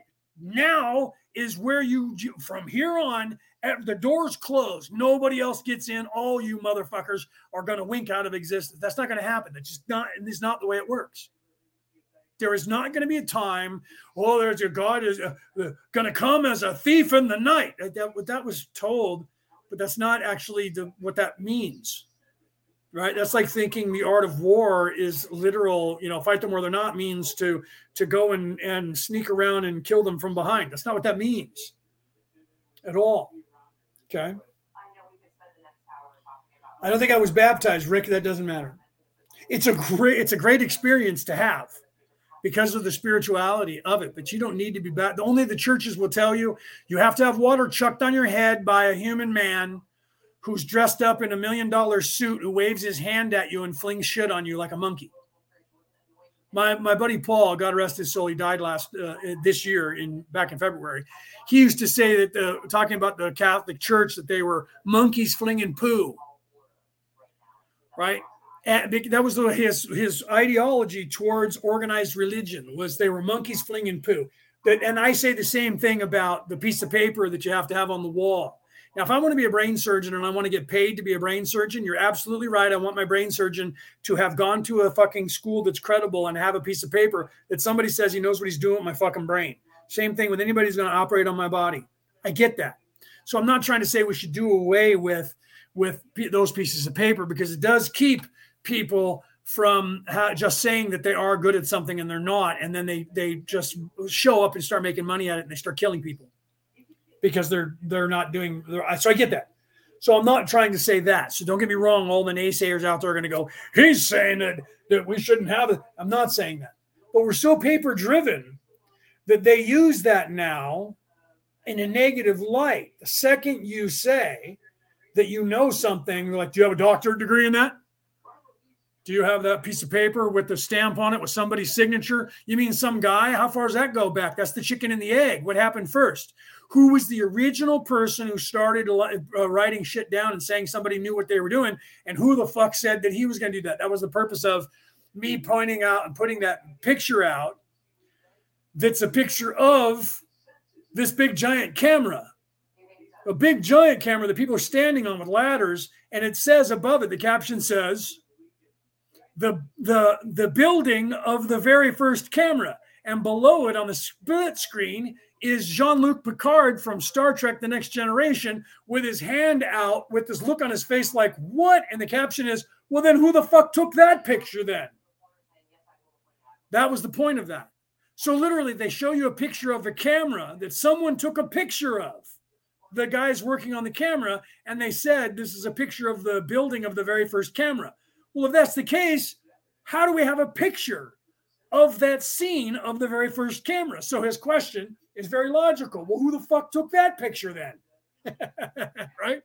So if there's a doctor who has a signature and a stamp on it that says this guy I certify me so and so I certify this guy as a doctor, that means he had to have been certified by somebody. Let's check the credentials. How far back does it go? Because eventually it's going to go back far enough to where some guy was the first one who said we need to start certifying these people and a bunch of people had to have certified that guy. What was going on before that? And who were the doctors before that? Was it pandemonium and all doctors were a bunch of quacks and crazy people? And nobody had any certification? No there were some that were and some that weren't. Let's be serious about that. Okay so people started to get to know who the ones who were the quacks and who weren't, but it was unfortunate because that caused a lot of problems. I get that when it comes to surgery. I do. I get that when it comes to like law and things like that. But the truth is, we don't need it for everything. We don't need it for everything, but we do because evil people will then lie about their credentials. So I get that. But there are some things like I have I have the paper descriptions for all of my titles that I currently have except two. One you can check, and the other one you can't. Okay. For every uh, certificate that every the title that I claim that I have, I have the piece of paper with the license and all of that identification. So I'm not saying I'm not claiming any of that. So people go, "You are not a minister." No, I actually have the fucking license and an ID, and I have a clergy badge that I carry with me 24 hours a day. In case something happens, I can put it on and I have identification that I carry with me 24 hours a day that shows that that is a copy of uh, ID that they know when they read it. It's certified. You can go in online and find that out. Okay, for everything except for one, you have to look up, and that's my Jedi title, but that's in the the uh, in New Zealand's uh, Jedi Council. It's online on record there. And my Merlin title that you can't look up the modern day druids might say, well, he's not really a Merlin. Really? Who do you have that you guys have considered a Merlin? And I'll talk to him. And we'll have that guy that you have certified that you believe is a Merlin. He'll talk to me, and then he'll, if he's not evil, because if he's evil, he's going to go, nope, nope, that guy's not nothing. If he's truly a Merlin, he's going to look at me and we're going to talk, and he's going to say, yeah, he's a Merlin. Okay. I didn't get a piece of paper with a signature on it because that's not how that was handed down for the first 10,000, actually 100,000 years of the Merlins. There was no piece of paper that you got from anybody that certified you. You either are a Magi or you are not. You either have the training and you are a Merlin or you are not. If you claim to be a Merlin and you are not, it doesn't take long for people to go, he's not anything.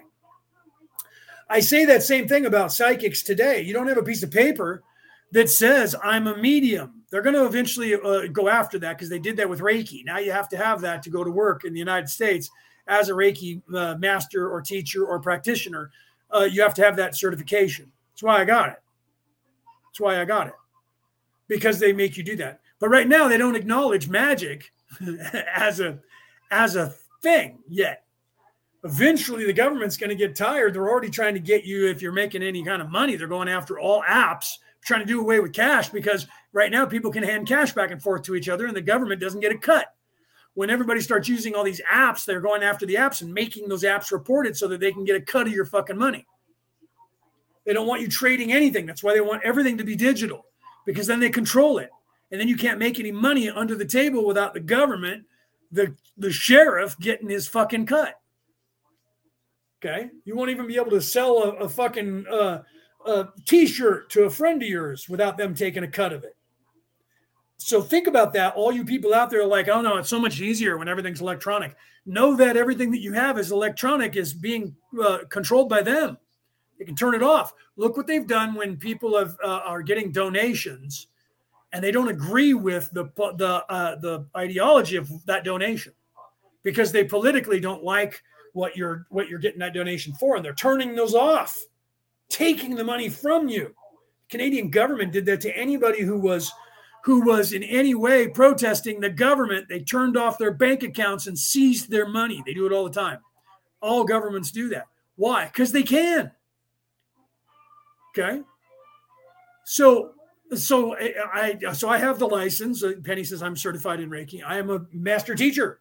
Certification, have the license. I can pull it out and put it on camera if my camera was working, which is not. I have to put a plug in a camera to get that to work. But I have that.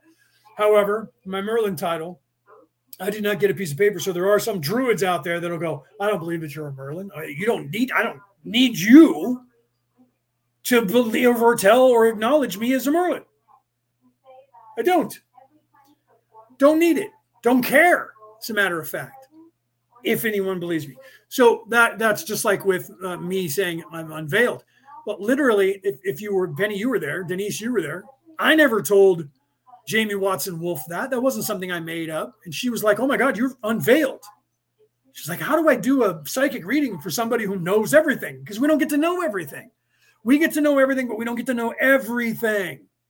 Some things they don't let us know because we're still here in this body. That's why I liked what the Angel Studio is doing with with uh, Jesus. They actually showed and are showing. And if you've read the stuff from Jesus, you realize that that he had doubts because even though he was the Son of God and was here to sacrifice himself, he was still in a human body. He was still in a human body, so he was uh, he was uh, subjective to the human body, to the ego, to fear and doubt. Even Jesus had to go through that. It's part of this experience. No matter how high your vibration is, no matter how awake you are. When I wake up in the morning and I'm checking back into this body in a conscious way, I have more doubt at that time than any other time of the day.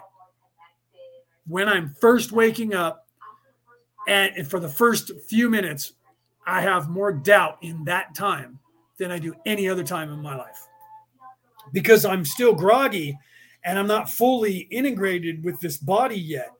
So the thoughts, the ego talks more when you're half asleep.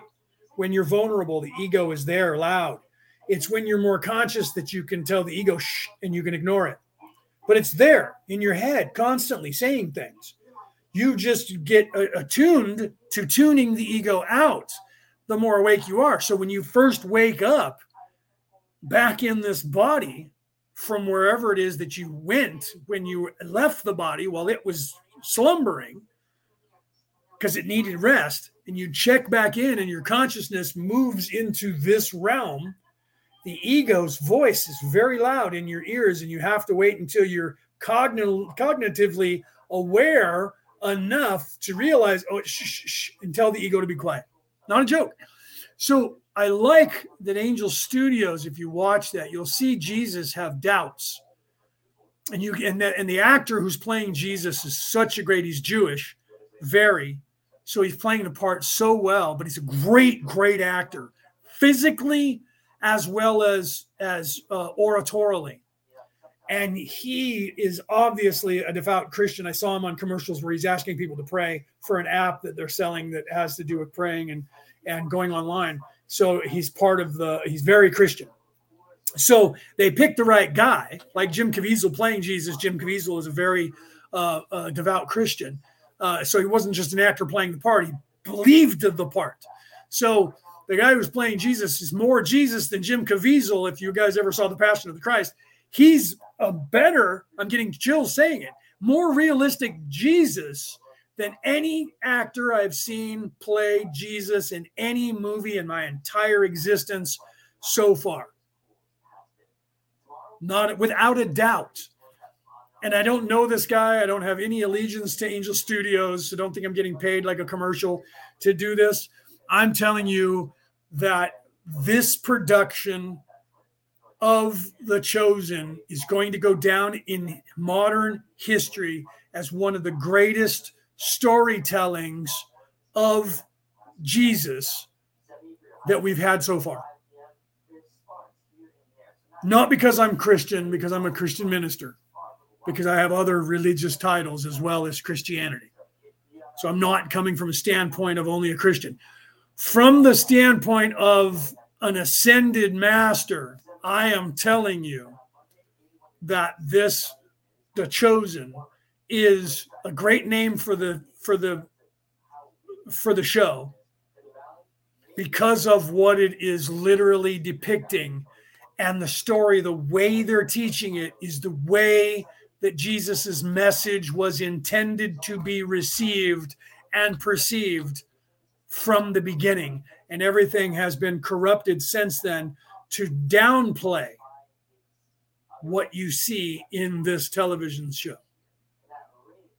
Okay. So, what you're seeing here is 2000 year old message taught the way it was being told at the time being retold now the way it was intended to be learned 2000 years ago not the way they're teaching it currently on the planet. This is what my book is talking about. This is what i'm telling you in my book is opening up the knowledge that hasn't come out yet, that will be coming out hopefully before January. Depends on how long it takes them to edit it and then finalize whatever else we have to finalize to get it to the market. Okay. But if it's next year, it's then it's because that's when it was supposed to be. It'll come out when it's supposed to be. But when it does come out, those of you who read it, you're going to get a lot of my sister when I talk on the show here. The one sister who tunes in she says, Everything you say on there, you've already said to me. And I'm like, Yeah, you're getting what I say there for free. You're getting what I say in my book for free. A lot of people get that. Everything I say to you on here is going to be in the book. And you're going to read it. You're going to go, Oh, yeah, he said that. I remembered him saying that. All right. There's going to be stuff in there that I don't cover here on this podcast.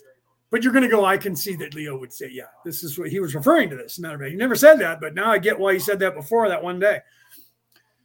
But the point of that book is to blow the lid off of humanity and their cover up of true universal enlightenment that is there for all of you in this world.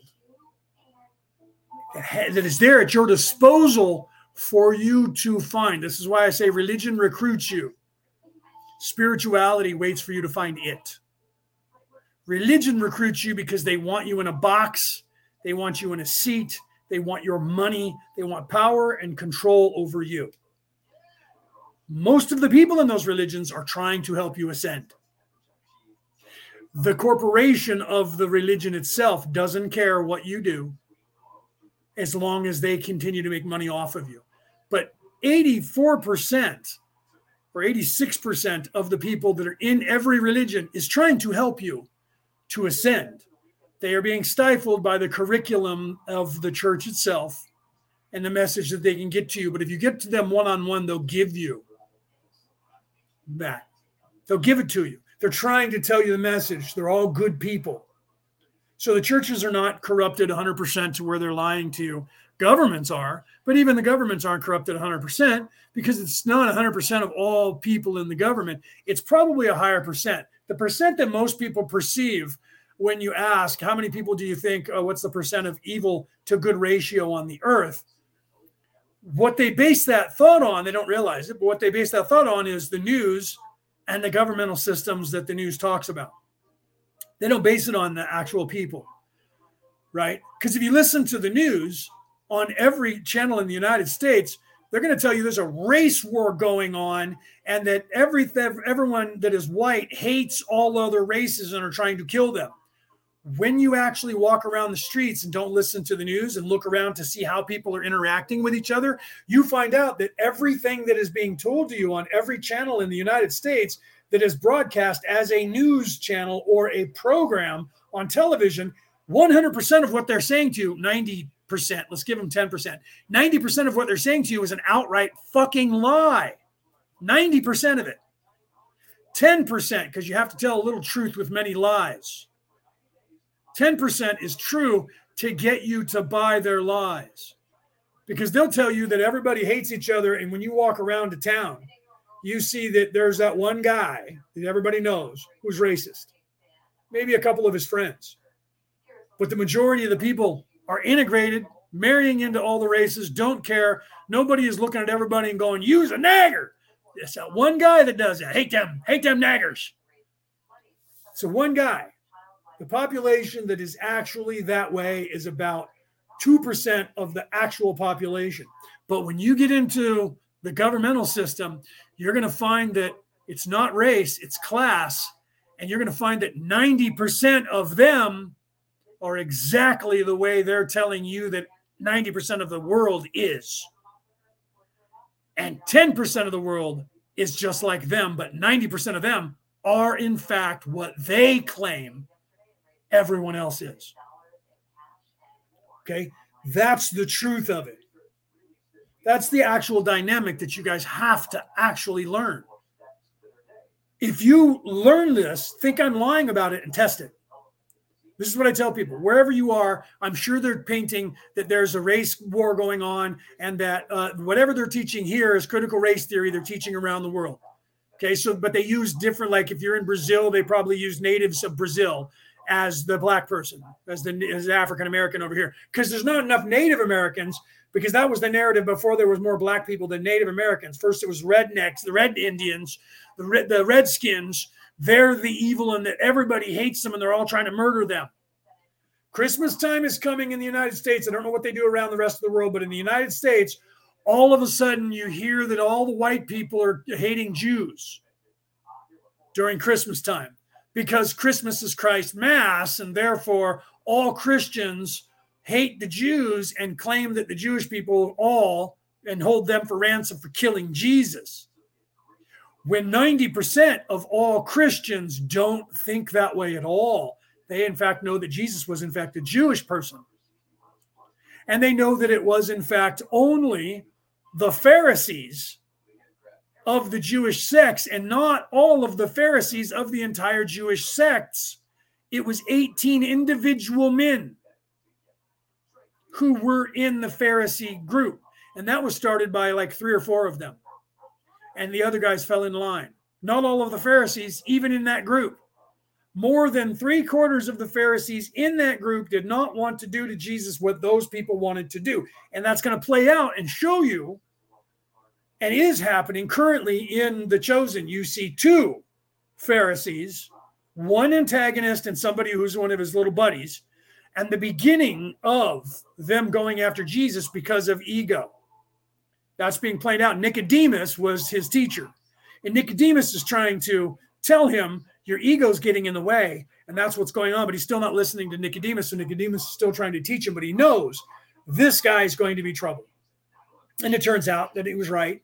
And that guy does end up being the, the leader, the ring pin that was uh, uh, utilized by evil to, to murder Jesus, to go after him. So I like that they're showing that as well. And they're literally going to show you it wasn't that entire group of people, but it was a few men in that group of people. And if they show the true story, when they went to take a vote to go after Jesus because he was teaching uh, in the synagogue on a Sunday on the on the Sabbath, they literally shoved all of the other Essenes out of the chamber who would not vote with them, so they would have the majority of the vote. That happened in real life. You can read that in the scriptures. They've never put that in a movie. There was one that they put that in because I remember seeing that in a movie. One ever. Because that depicts them as not, because they can't, the, the, the Hebrews can't claim that all of the Christians hate them if everyone knows that true story. They tried to do it with uh, the Passion of the Christ, and uh, Mel Gibson got ahead of it and, and said the same thing that I just said on every interview. It wasn't the entire group, it was like 18 men in that group that went against the rest of the group that did that. And that all of a sudden, when the first movie first came out, it was this big hoopla, and that there was this all the all the Jew all the Jews were going to get killed by the Christians again, and they were going to start getting all this was going to happen, and it was all because of, of of of Mel Gibson and his movie that's depicting the true story of how Jesus actually went and everything happened to him. We can't have that story being told and shown to the world. And then he came out and said, No, that's not true. We're not blaming all of the Jews. We're blaming those particular men who did it. And he showed that somewhat, but not as much as he could have in that movie. Okay. So, literally, as we're going into the holidays, mark my words, all of a sudden you're going to start hearing the, the, the, the cry that Christians are, are going after Jews.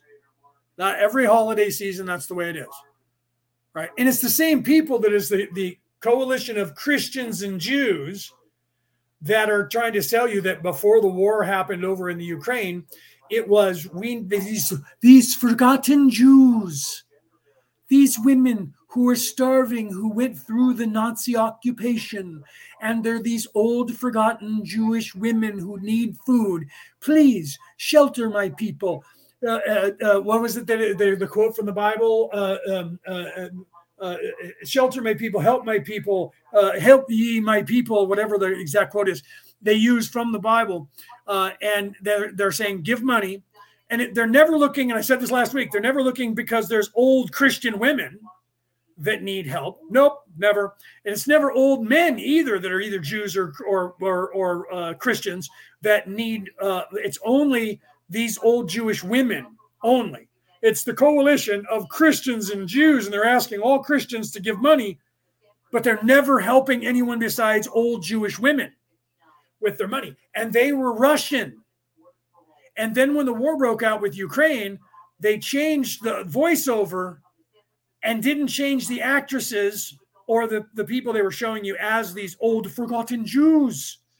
And now they were Ukrainian old forgotten Jews. And I'm, I'm like, okay, you must, you know, I must have been Long John Silver. Everyone thinks that they called him Long John Silver because he had a big schlong. It's not why they called him that. They called him that because he had a long memory. He had a great memory. He actually said at one point when they were in Nassau, I know this because I always quote about Bibles or about Bibles about pirates, and people are like, "What you? What do you think you're the know-it-all on pirates?"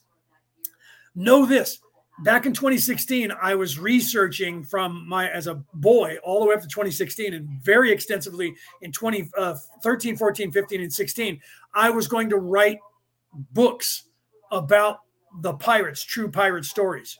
So i researched every pirate known to history and i was going to write the stories about them because most of the stories don't tell the true story of, of piracy on this planet. Uh, for instance most people, if I ask you this question, uh, uh, it, uh, what comes up in your head first? Who were and who was, let's say, who was the top three most successful pirates in the history of the planet?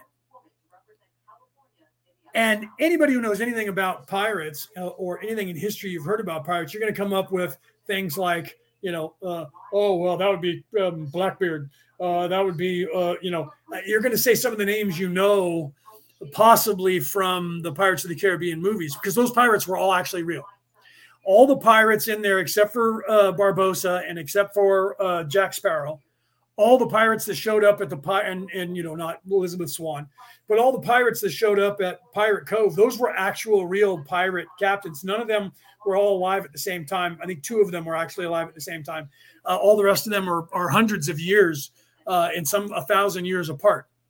But they were all actual pirates in real life. They were all pirate captains. So everyone's like, "Oh well, Blackbeard," because Blackbeard didn't show up at that council, by the way, but he showed up in the, in the second or third or fourth movie, whatever it was.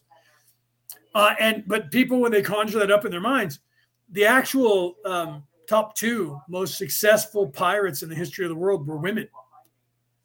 Women, the most successful pirate who who uh, was a pirate the longest and had made the most money was Mistress Chang, a Chinese woman in a big junk that's the style of ship from the Orient.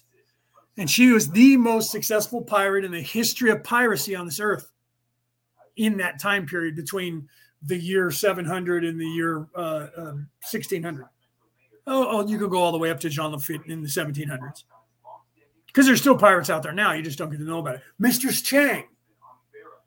Okay. The second most famous or the most lucrative pirate in history was Anne Bonny and no one even realized she was a captain. All the stories have Anne Bonny as as being the lover of of Jack Rackham. She was only hooked up with Jack Rackham because nobody would allow in that time period a woman to be the captain.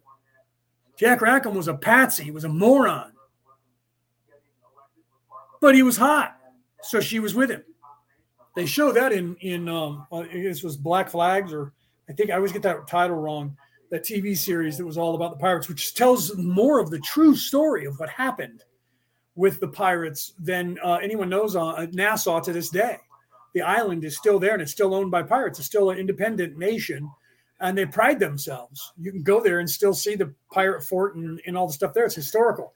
Um, they're still in a, just like Sweden. They're still a uh, a, uh, a, country that is completely has no uh, ties to any other country. Nassau, the island in the Caribbean. Uh, that was the the pirate stronghold in the Caribbean. The island Tortuga is still uh, there. Tortuga was a real island that you see in Pirates of the Caribbean. It was exactly there in Pirates of the Caribbean. You just don't know where it is because it's underwater right now. It's currently uh, uh, two and a half feet underwater. It's actually, uh, if you go to the Florida Keys, go to the tip of Florida and head, you know, the Keys go out towards Mexico into the Gulf of Mexico. And you go about 50 to 150 miles. You can look it up offshore to the east or to the west, I'm sorry, to the west towards Mexico uh, of from uh, Florida, Tortuga is still there. It's underwater now. The sea has risen so much that it sank into the ocean. You can go out there like a reef and stand on it, uh, but it's actually there. I've looked it up. Uh, so the island of Tortuga was a real uh, place. Black Flags. Thank you, Troy. I did say it right, right? It is Black Flags. Great television series because it's a more of a documentary that shows Anne Bonny how badass she actually was. I was going to write the story of her because she survived all of that. Um, Jack Rackham got hung, and uh, she actually has famous words that she said to Jack Rackham because she claimed she was pregnant. I don't know if she really was at the time or not. I believe that she was. Uh, she was Irish and she was sold into slavery, and she married a man here in the United States and was living in uh, Louisiana, as a matter of fact that's where she ended up growing up, and and there's probably still relatives of hers living in the United States. Um, she was when they got caught. Jack Rackham was drunk, and he went up on deck. And the only reason they got caught was uh, he got caught was because he went up on deck and he was screaming at the the troops that they were fighting against, and he was telling them who he was. Oh, I'm Jack Rackham. He's drunk out of his mind at night, and you'll never catch me. So someone shot him. Snipe a, a sharpshooter shot him. Uh, so he they got caught and when he was going to the gallows to be hung, um, uh, uh, Anne Bonny had wrote a letter to her husband, uh, wanting for him to come and help get her off from prison, uh, and said that she was pregnant, and um, that you know would, would, he please forgive her? And he loved her, so he was fine with that as long as she was going to come home and not be a pirate anymore. So uh, he came and said and brokered her her. They wouldn't hang a, and put a, a woman in prison back then if she was pregnant. So she claimed she was pregnant. So did the other woman, who, by the way, has gone into obscurity. Uh, I'm not going to get into details of who she was, but uh, she was also a co-captain with uh, with uh, uh, Anne Bonny and Jack Rackham. There was the three of them. Uh, it was Jack Rackham and two women. they show that in Black Flag. So Troy, if you watch that, you know what I'm talking about. is they show you her in there, uh, and they show you uh, that uh, that Anne Bonny and her were starting to kind of get together uh, in that, but they don't bring that out as much as they should have from real history. So she said, uh, as she was leaving, she was le- being led away while Jack Rackham was being led up to uh, be killed, and he was still talking shit. And she actually said to him, "You can look this up in history." uh, Anne Bonny looked at Jack Rackham and said, If you were half the man you think you are, you wouldn't be there right now getting your neck stretched. Unlike me, I'm going home. She left. And they hung his ass, and she went into obscurity and stopped pirating and took her money and lived very wealthy life and had children and grandchildren in the state of Louisiana here in the United States. I was going to write the story about her life, and I was looking into the family to get permission uh, to write the story. And then eventually I, I, didn't because I realized at that point I was moving on to do what I'm doing now. Uh, again, getting back into this. And so I did not, but I did all the research. So, like the most successful pirates in history were women, but they don't tell you about them. They downplay them. I didn't hear anybody talk about Mistress Chang at all until Pirates of the Caribbean, and nobody talked about uh, Anne Bonny until Black Flags. So we're talking about just in the last 20 years, did the, did anyone write stories or, re, or add them into movies? And they were the top two most successful pirates in history of pirating on the planet. That's scary, right? Okay. So my point of that is that again, history is controlled by those who write it or rewrite it and the people who are in charge of a government or controlling the narrative controls that history and rewrites things. That's my point. So that's again what they're trying to do now. And they try to do this uh, periodically when too many people get to know things. The modus operandi of the orion crusaders is to do this. And this is that that's what the Anunnaki is talking about when they're holding up the pineal gland, the pine clone. That's them controlling your mind, not giving you enlightenment. They'll tell you, well, that's the illumination of your, they're illuminating you, they're bringing you knowledge. No, they're not. They're controlling it. They're grabbing a hold of your third eye and controlling it. Okay. Right. Karen says well, warriors' remains found are mostly female skeletons. They find more female skeletons than they do men skeletons. That's not a lie. Why is that? Oh, uh, because they were being brutalized and murdered, and that's why they were sex objects. And no, that's not true. You should look into that, Karen. I love that you said that. And I'm not saying Karen should look into it. Karen knows that's why she said it. You should look into what Karen said, is how I should have said that. But I was trying to give you a compliment at the same time and didn't take a breath. That's why Karen is saying that. The truth is, if you're Celtic, okay, if you truly are, if you're Irish, Scottish, Welsh, anything over there that is Western, uh, Southwestern um, uh, Celt, including English, Woads, if you know your own history, you know that, and, and if you're a Viking, so anything from the north, if you know your true history, no matter how much bravado the Vikings are, are uh, uh fabled to have had, History Channel's uh, the the uh, uh, Vikings showed they tried to show you in there that women fought alongside men. It wasn't just men warriors; those were those were male dominated societies who only had that stuff going on. All of the Vikings, all of the Celts, all of the people who were uh, uh, training the boys and girls were women because the men would go off to fight in the clan wars or in the wars, and the women would stay at home to run the fucking uh, uh, household, run the the farms, run everything. They were the smarter of the group anyway. I mean, that's the truth. That's why when I was in retail, I was uh, uh accused of sexism many times because I had have a, a every store I would come into by a month or two after me coming into the store the ratio to men and women would would be completely not what it was when I got there, and I would have 90% women working for me and 10% men. I kept the men around to do manual labor. But the women were more motivated and smarter than the men. I was aware of that as a manager. I could I didn't say that out loud because that would be sexist or that would be in some, but that was the truth of the dynamic. People thought I did it because I was trying to screw all of the staff. But if you ask the staff, there was nobody who would say, "Yeah, I had sex with him." Well, he's just trying to screw the staff. I bet he screwed everybody in this building. All these women. You ask all the women, and they're like, no, no, he's not like that. He doesn't do that. And they're like, oh, they're just covering for him because that's what they would do if they were in service to self. You're right. They would hire all hot women because they would be trying to have sex with them. So I get why that would be. That's not why I did it. I did it because when women are bored, they clean, they straighten, they organize. When women are talking to other women, they don't stop moving and just stand there and talk. They clean, they straighten, they do the job they're supposed to be doing while they're having a conversation. I like that about workers. You can talk all you want as long as you're paying attention to the customers and stop talking when you need to help a customer if you're doing work while you're doing that. I don't care what you're talking about as long as it's not offending somebody because you're talking about, uh, and then I was on this guy's rod and I was sucking this. And then somebody walks up, we're all going to get in trouble for that because that's, you know, you can't do that. So as long as you're not doing that, I don't care as, as long as you're moving. Men stop.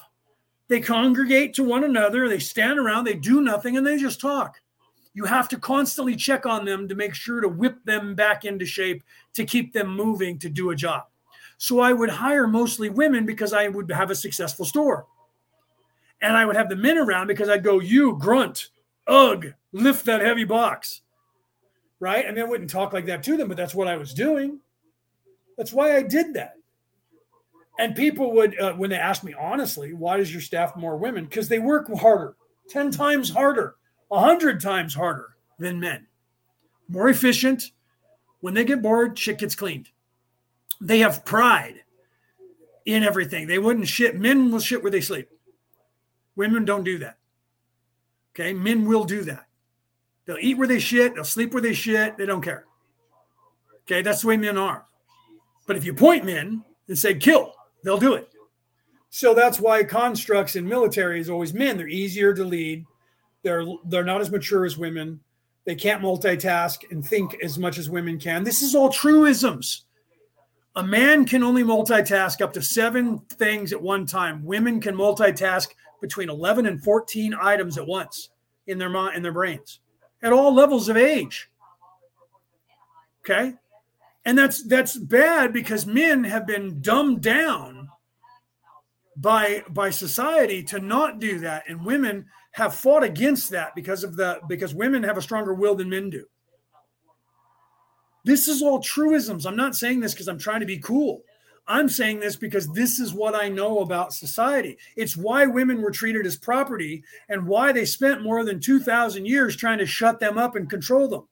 Because they know that if they don't, women are going to fix shit.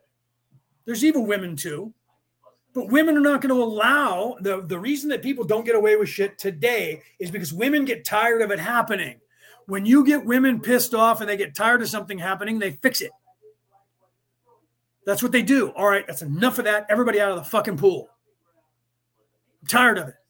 Get out of the pool. Nobody's swimming anymore until you guys can calm the fuck down. If a man says that, they have to start whooping somebody's ass. A woman comes out and says it, everybody just gets, oh, mom, and they get out. The truth is, if you are in any military and you have a klaxon, a, an automatic uh, computer that talks in your head, it is always going to be a female voice. Why is that?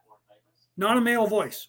Because in the middle of combat with craziness going on and death and mayhem and pandemonium, men hear a woman's voice over everything else. Men are yelling at men all the time, telling them what to do. Go, move, move, move. This, this, this, that, that, that. Kill, kill, kill. But what they hear is a woman's voice. We're programmed to do that. Why? Oh, because your mother. No, it, it's a on a 3D level. You can explain that away if you want to try. You're just programmed because society programs you. The same society that's trying to make women shut the fuck up. No, that's not on that level. Because if that were the case, women wouldn't be what we hear. The truth is, we hear that because they're the voice of reason, not that they're the voice of caring, loving, compassion, the energy, the Kundabuffer energy, the energy that is the yin to the yang or the yang to the yin, depending on which one you see as the white and the dark. Okay. They are not the Mars war fire energy. They are the earth. They are the, the, the, the sky. They are the loving, caring, nurturing portion of the universe. They are that half of the creator of the universe. that is all loving, all caring, all knowing, not the war, the hate, and the and the destruction. The war, the hate, and the destruction is the masculine uh, energy. We need to balance both to be perfect.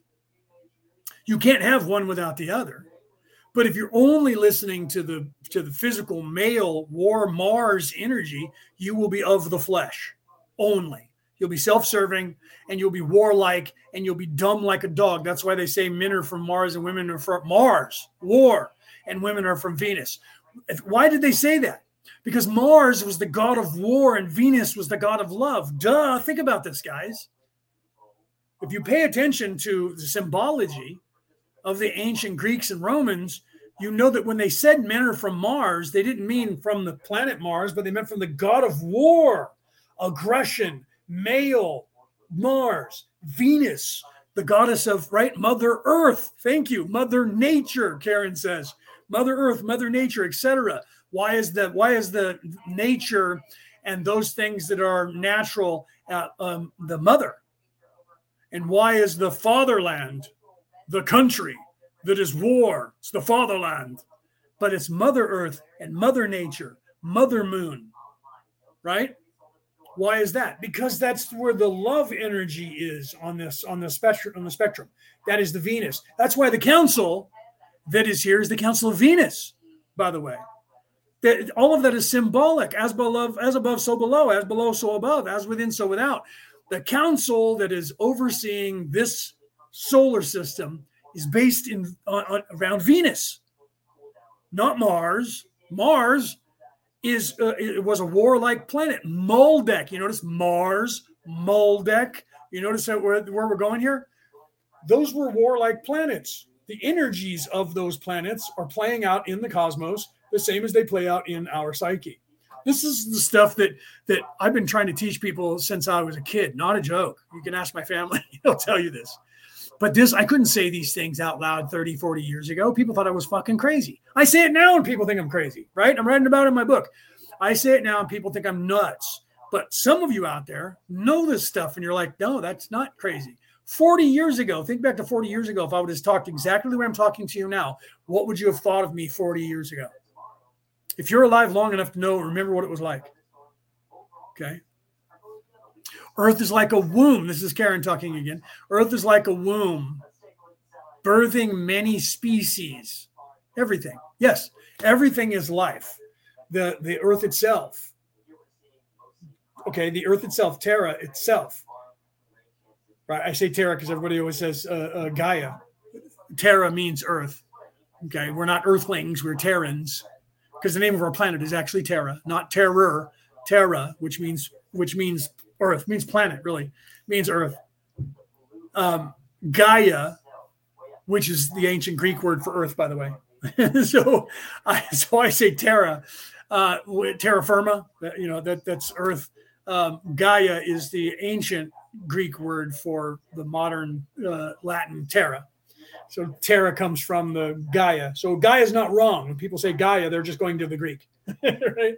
So I'm using the modern Latin that came from the Greek when I say Terra. So our, our planet is currently called Terra. We are Terrans uh, to the rest of the universe. Um, not Earth. Earth means, uh, I love that Earth means Terra, but Earth means um, dirt.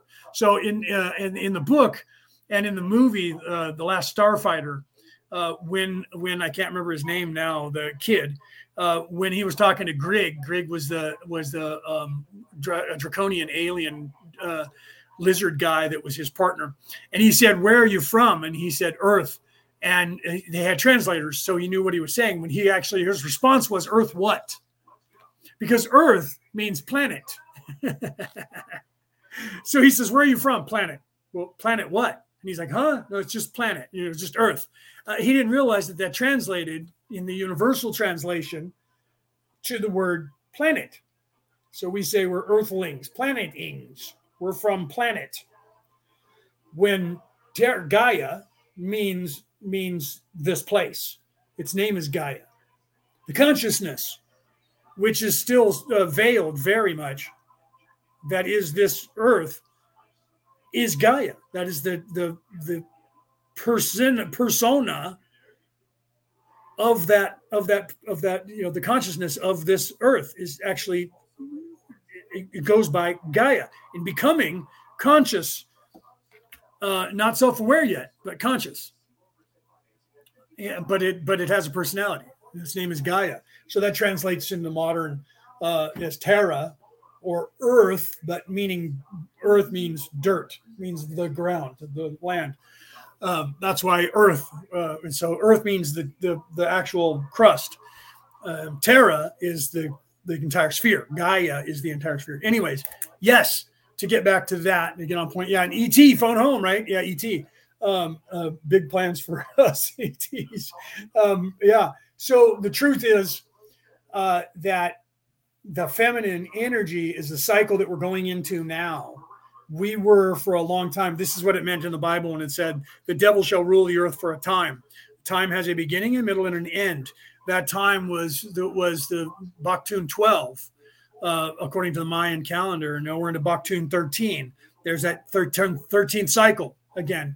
Um, that is the beginning of the age of Aquarius, the, the feminine energy. Uh, the region of space that our solar system is moving into is actually um, changing the dynamic of the energy on this earth.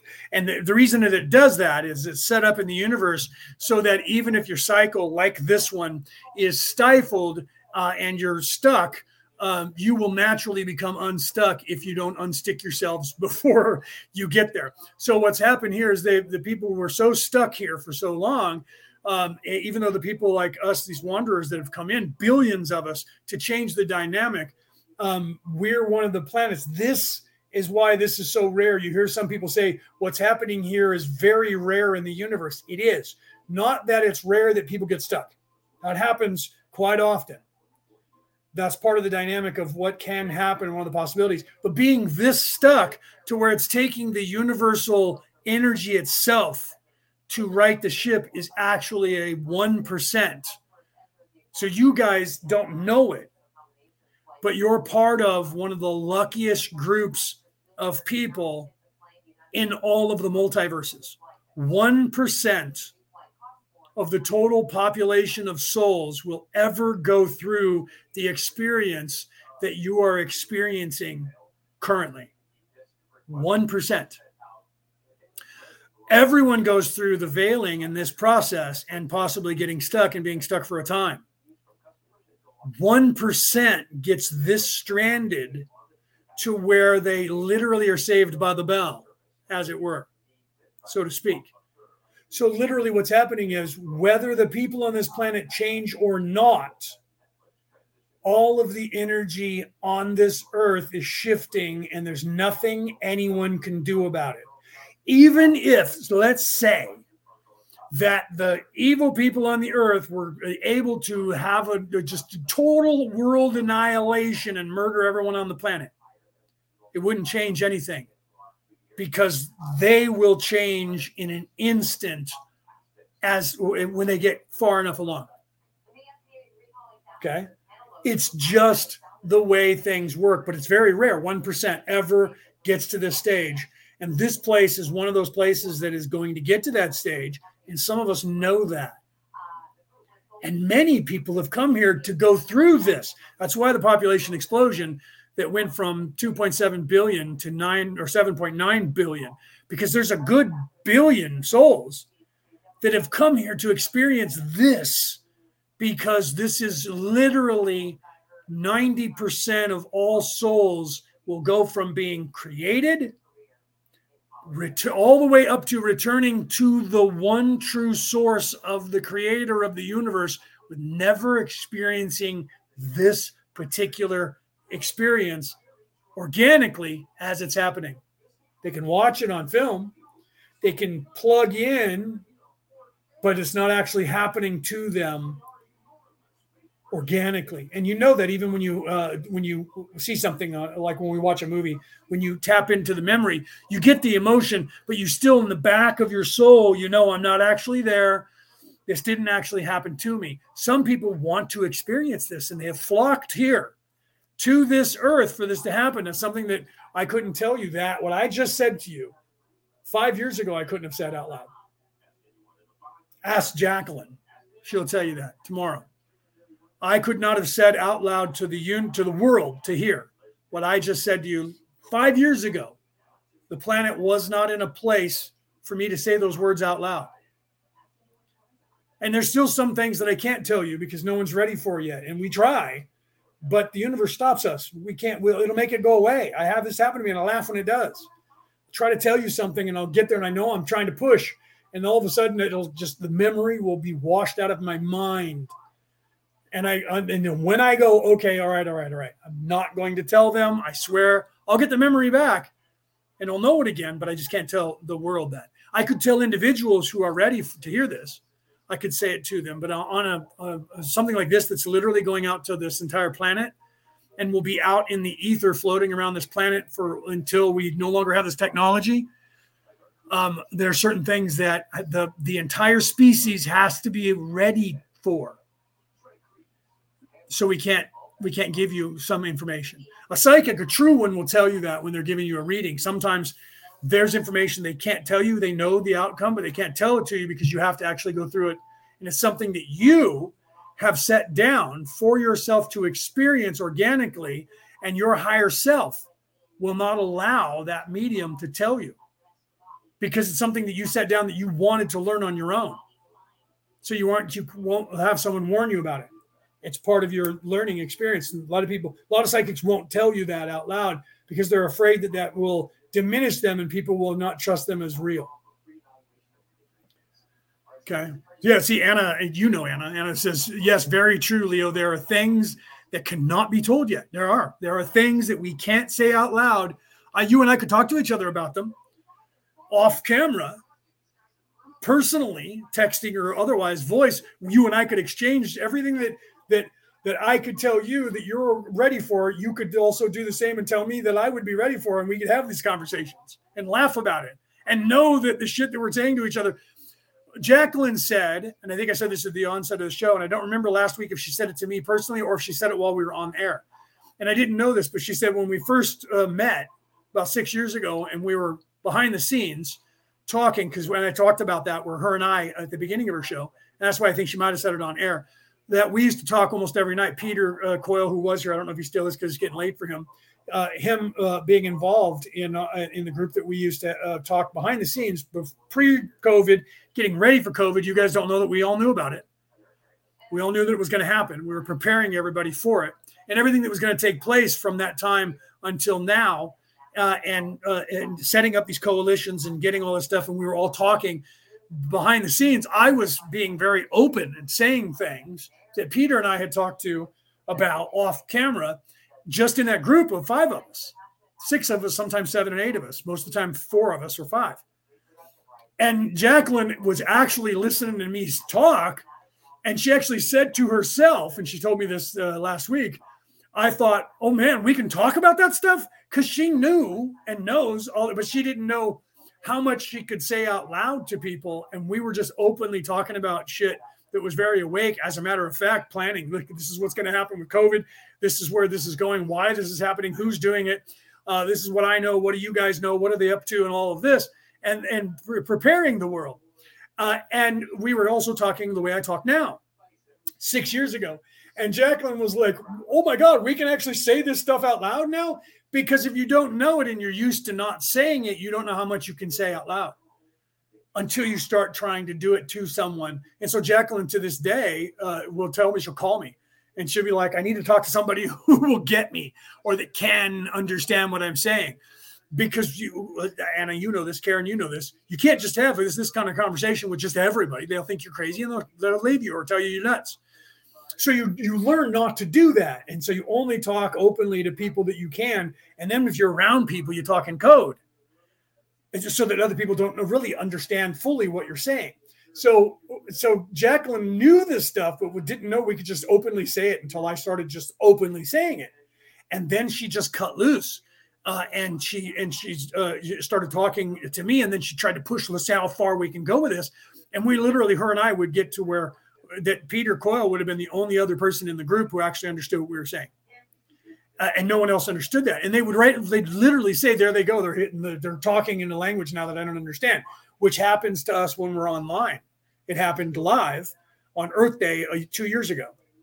Where literally Virginia was on there with her mother. Her mother was sitting next to her, and her mother said, "Are they? Did they start speaking a different language? I don't understand what they're saying." Literally, because that's what we did. We, we but we weren't speaking. We weren't speaking another language. We were speaking spiritual language and it's but we weren't talking in code we were talking in perfectly good english. It's just the words that we were using were uh, uh, people who were not of a high enough vibration were not actually aware uh, of what those words meant and they started wondering if we were speaking a foreign language. We do that and i do that sometimes when i get on here and people are like dude you're just insane. I'm like oh, to you i am. You're absolutely right. Okay so right, no, I, I, agree. And was talking to Karen. You guys are talking to each other now about stuff in there, but that's good. So uh, commercial, and then I'm going to go because it's almost seven. I got to get dinner. Okay, for, for, it's almost seven p.m. over here in America, for California. Tomorrow, my tomorrow, because some of you are in Australia, so you're already on Sunday or Saturday. Noon my time tomorrow, Saturday, noon uh, uh, Pacific West Coast America, 3 p.m. East Coast America on Jacqueline Taylor's podcast, which is Oneness Project Light on YouTube and on Facebook. We will be live. Uh, and we are going to do a roundtable. Uh, so, Anna, Karen, if you guys are available, uh, you guys might want to come on because we're taking anyone who is of a higher vibration, whether you're a magic user, a medium, a healer, uh, or just somebody who's awake. And we're going to have a few of us, probably four or five or six of us, on a roundtable. And what we're going to do is talk about um, all the things that we go through, um, how we gain knowledge, what knowledge we gain from the universe, uh, what we do personally, how we personally receive that knowledge uh, uh in whatever genre that we have, what we go through on physically because of the consequences of a higher knowledge, what we go through spiritually, uh, how we're attacked, and, and stuff like that uh, individually so that people in the world can hear our voices and see that all of us from around the world uh, are literally gaining the same knowledge that we can all unlock, but it all, all is interpreted by each one of us individually, even though we get the same thing, like mediums, for instance, uh, you, the same uh, two mediums can sit next to one another reading the same person. They'll get the same information, but how they get that information from the other side is personal to them but they'll still get the same information and have the same uh, uh, thing they can tell to the same person. Like, for instance, the Long Island medium, she said one time, she said, uh, every time I get an image, they give me from the other side an image of a woman wearing an apron with a rolling pin. That means that this person liked to cook uh, or was a, or was a cook or liked to bake. Uh, so that was the image that was brought up in her mind was of a woman wearing an apron holding onto a rolling pin to uh, to tell her that that was what the message was they were trying to say. This person liked to cook. Uh, and uh, so that might be different for another person. They might see her with a frying pan, or they might see her with oven mitts on. So individually, we all have a different uh, image that is brought to us that's personal to us, but it still is telling us the same knowledge. And so we're going to talk about that a little bit tomorrow as well. I don't know how long we're going to be on the air, an hour. Um, maybe two, just long enough to get in a few uh, questions and and uh, and and have everybody give their take on each scenario. Uh, and so we'll probably have three or four times around the table, and it'll probably be an hour or two anyway, and then we'll be done. So if you guys are interested, either one of you guys are interested or both, um, let let me know in one of the chats either tonight or tomorrow. We'll put the link for the show if you guys want to uh, tune in and watch and ask questions. It'll be on Zoom, but it'll be uh, broadcast on YouTube and on Facebook on those two channels. Project Oneness, uh, Project One Oneness Project Light. Sorry, Oneness Project Light on Facebook and on YouTube, the YouTube channel. You can look up Jacqueline Taylor, or you can look up me, and I'll have a link on my page. We'll put it in the chat for uh, for uh, uh, um, the Law of One chat and Returning the Old Ways chat on Messenger. We'll put a link in there so that if you're on one of those two chats, you'll be able to just click on that and come watch the show live noon uh, Saturday. Uh, that's GMT minus seven, UK uh, minus eight, Australia minus what are you 16, 17? it's 20 minutes to 7 p.m. here for me right now. So if you're in Australia over there, Anna, you know what time that is for you because you just look at your clock right now and deduce what noon would be for you. Okay, so um, I don't think you are in those chats, Karen. I don't know why. You should probably be in both. Definitely the Law of One chat, but returning to the old ways. Um, that's one that we keep. We don't just put everybody in that one. That one's for higher um, vibrational people. You should be in both of those. I know you're in the Eastern time, so it'll be 3 p.m. for you tomorrow, Karen. Um, if you want to watch us or if you want to come on and speak, because there's I don't know how many of us are confirmed right now, but we're trying to get four or five of us and it's Jacqueline and I are producing. It's actually really Jacqueline producing, and I'm just helping her to produce it because she said, "Help me put this together. I want to do this next week." And I said, "Okay." Um, so it's going to be her, me, Peter GV, Peter Coyle can't because he's got a gig that he's doing at the same time, um, and uh, there's a couple of psychics. So if you one of you two or both of you guys want to come on um, and talk for a few minutes, that would be cool because we're like I said, that's the dynamic of what we're going to do. Um, I would love to. And so, yeah, uh, let's, Anna, uh, see if you can get Karen into there. If not, I'll approve it. I got to get off here and cook dinner for myself and my mom and eat, and I can play on my phone to add you. But Karen, I don't know why you've never been in the groups. You should be in both of those groups for the conversations that go in there. Your voice is an important contributor to the knowledge of the people in those groups. Um, so we should have you in both uh, one for the show here for the class, and the other one is returning to the old ways that Peter and I, Peter GV, and I have had for years. We've even changed the name of one of our groups on Facebook to Returning to the Old Ways uh, because of that. And that's part of that's the subtitle of my book because of Peter creating these groups, uh, Returning to the Old Ways.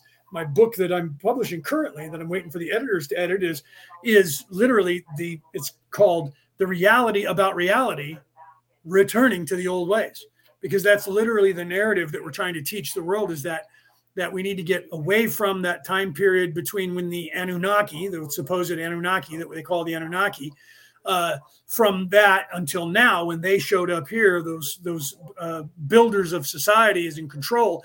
We need to get back to the old ways that were going on on this earth by all societies prior to that, and that was the ascension uh, um, narrative of spirituality. All right, guys, I love you guys. For those of you who are going to tune in tomorrow, know that those of you who listen to Orion Rising on a podcast somewhere around the world on an app, I will be putting that episode and the one I did last week on Jacqueline's show up uh, tomorrow after the show on my podcast. So you guys will be able to see that. And I will have that titled uh, Project Oneness Light or, or Oneness Project Light.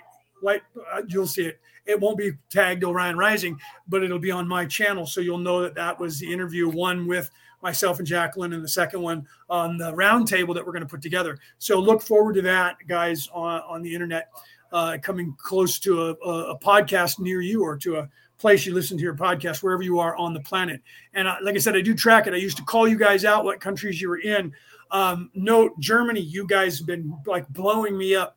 Uh, Sweden, you guys have been blowing me up. Norway, weirdly, right? You guys weren't listening to me, and bang, you're blowing me up. Um, a lot of you guys in Africa, I didn't think you would be listening, but you are. That's really cool. I love you guys. Uh, some of you guys in Russia, those of you in Russia that actually tuned into my show, I love you guys over there. I don't know why uh, you guys I know that a lot of my stuff's banned in Russia just because of the governmental system, like Korea and and China. So some of the stuff you guys don't get as much um, freedom radio from around the world. But there's a few of you in Russia that listen to my podcast. I love you guys. Uh, you guys should look into um, freedoms uh, and knowledge and ascension. I love you guys. Have a great night. This has been Orion Rising. I am your host, Leonard O'Neill. Good morning, good afternoon, good evening, or good morrow, depending on where in the world you are tuning into this show.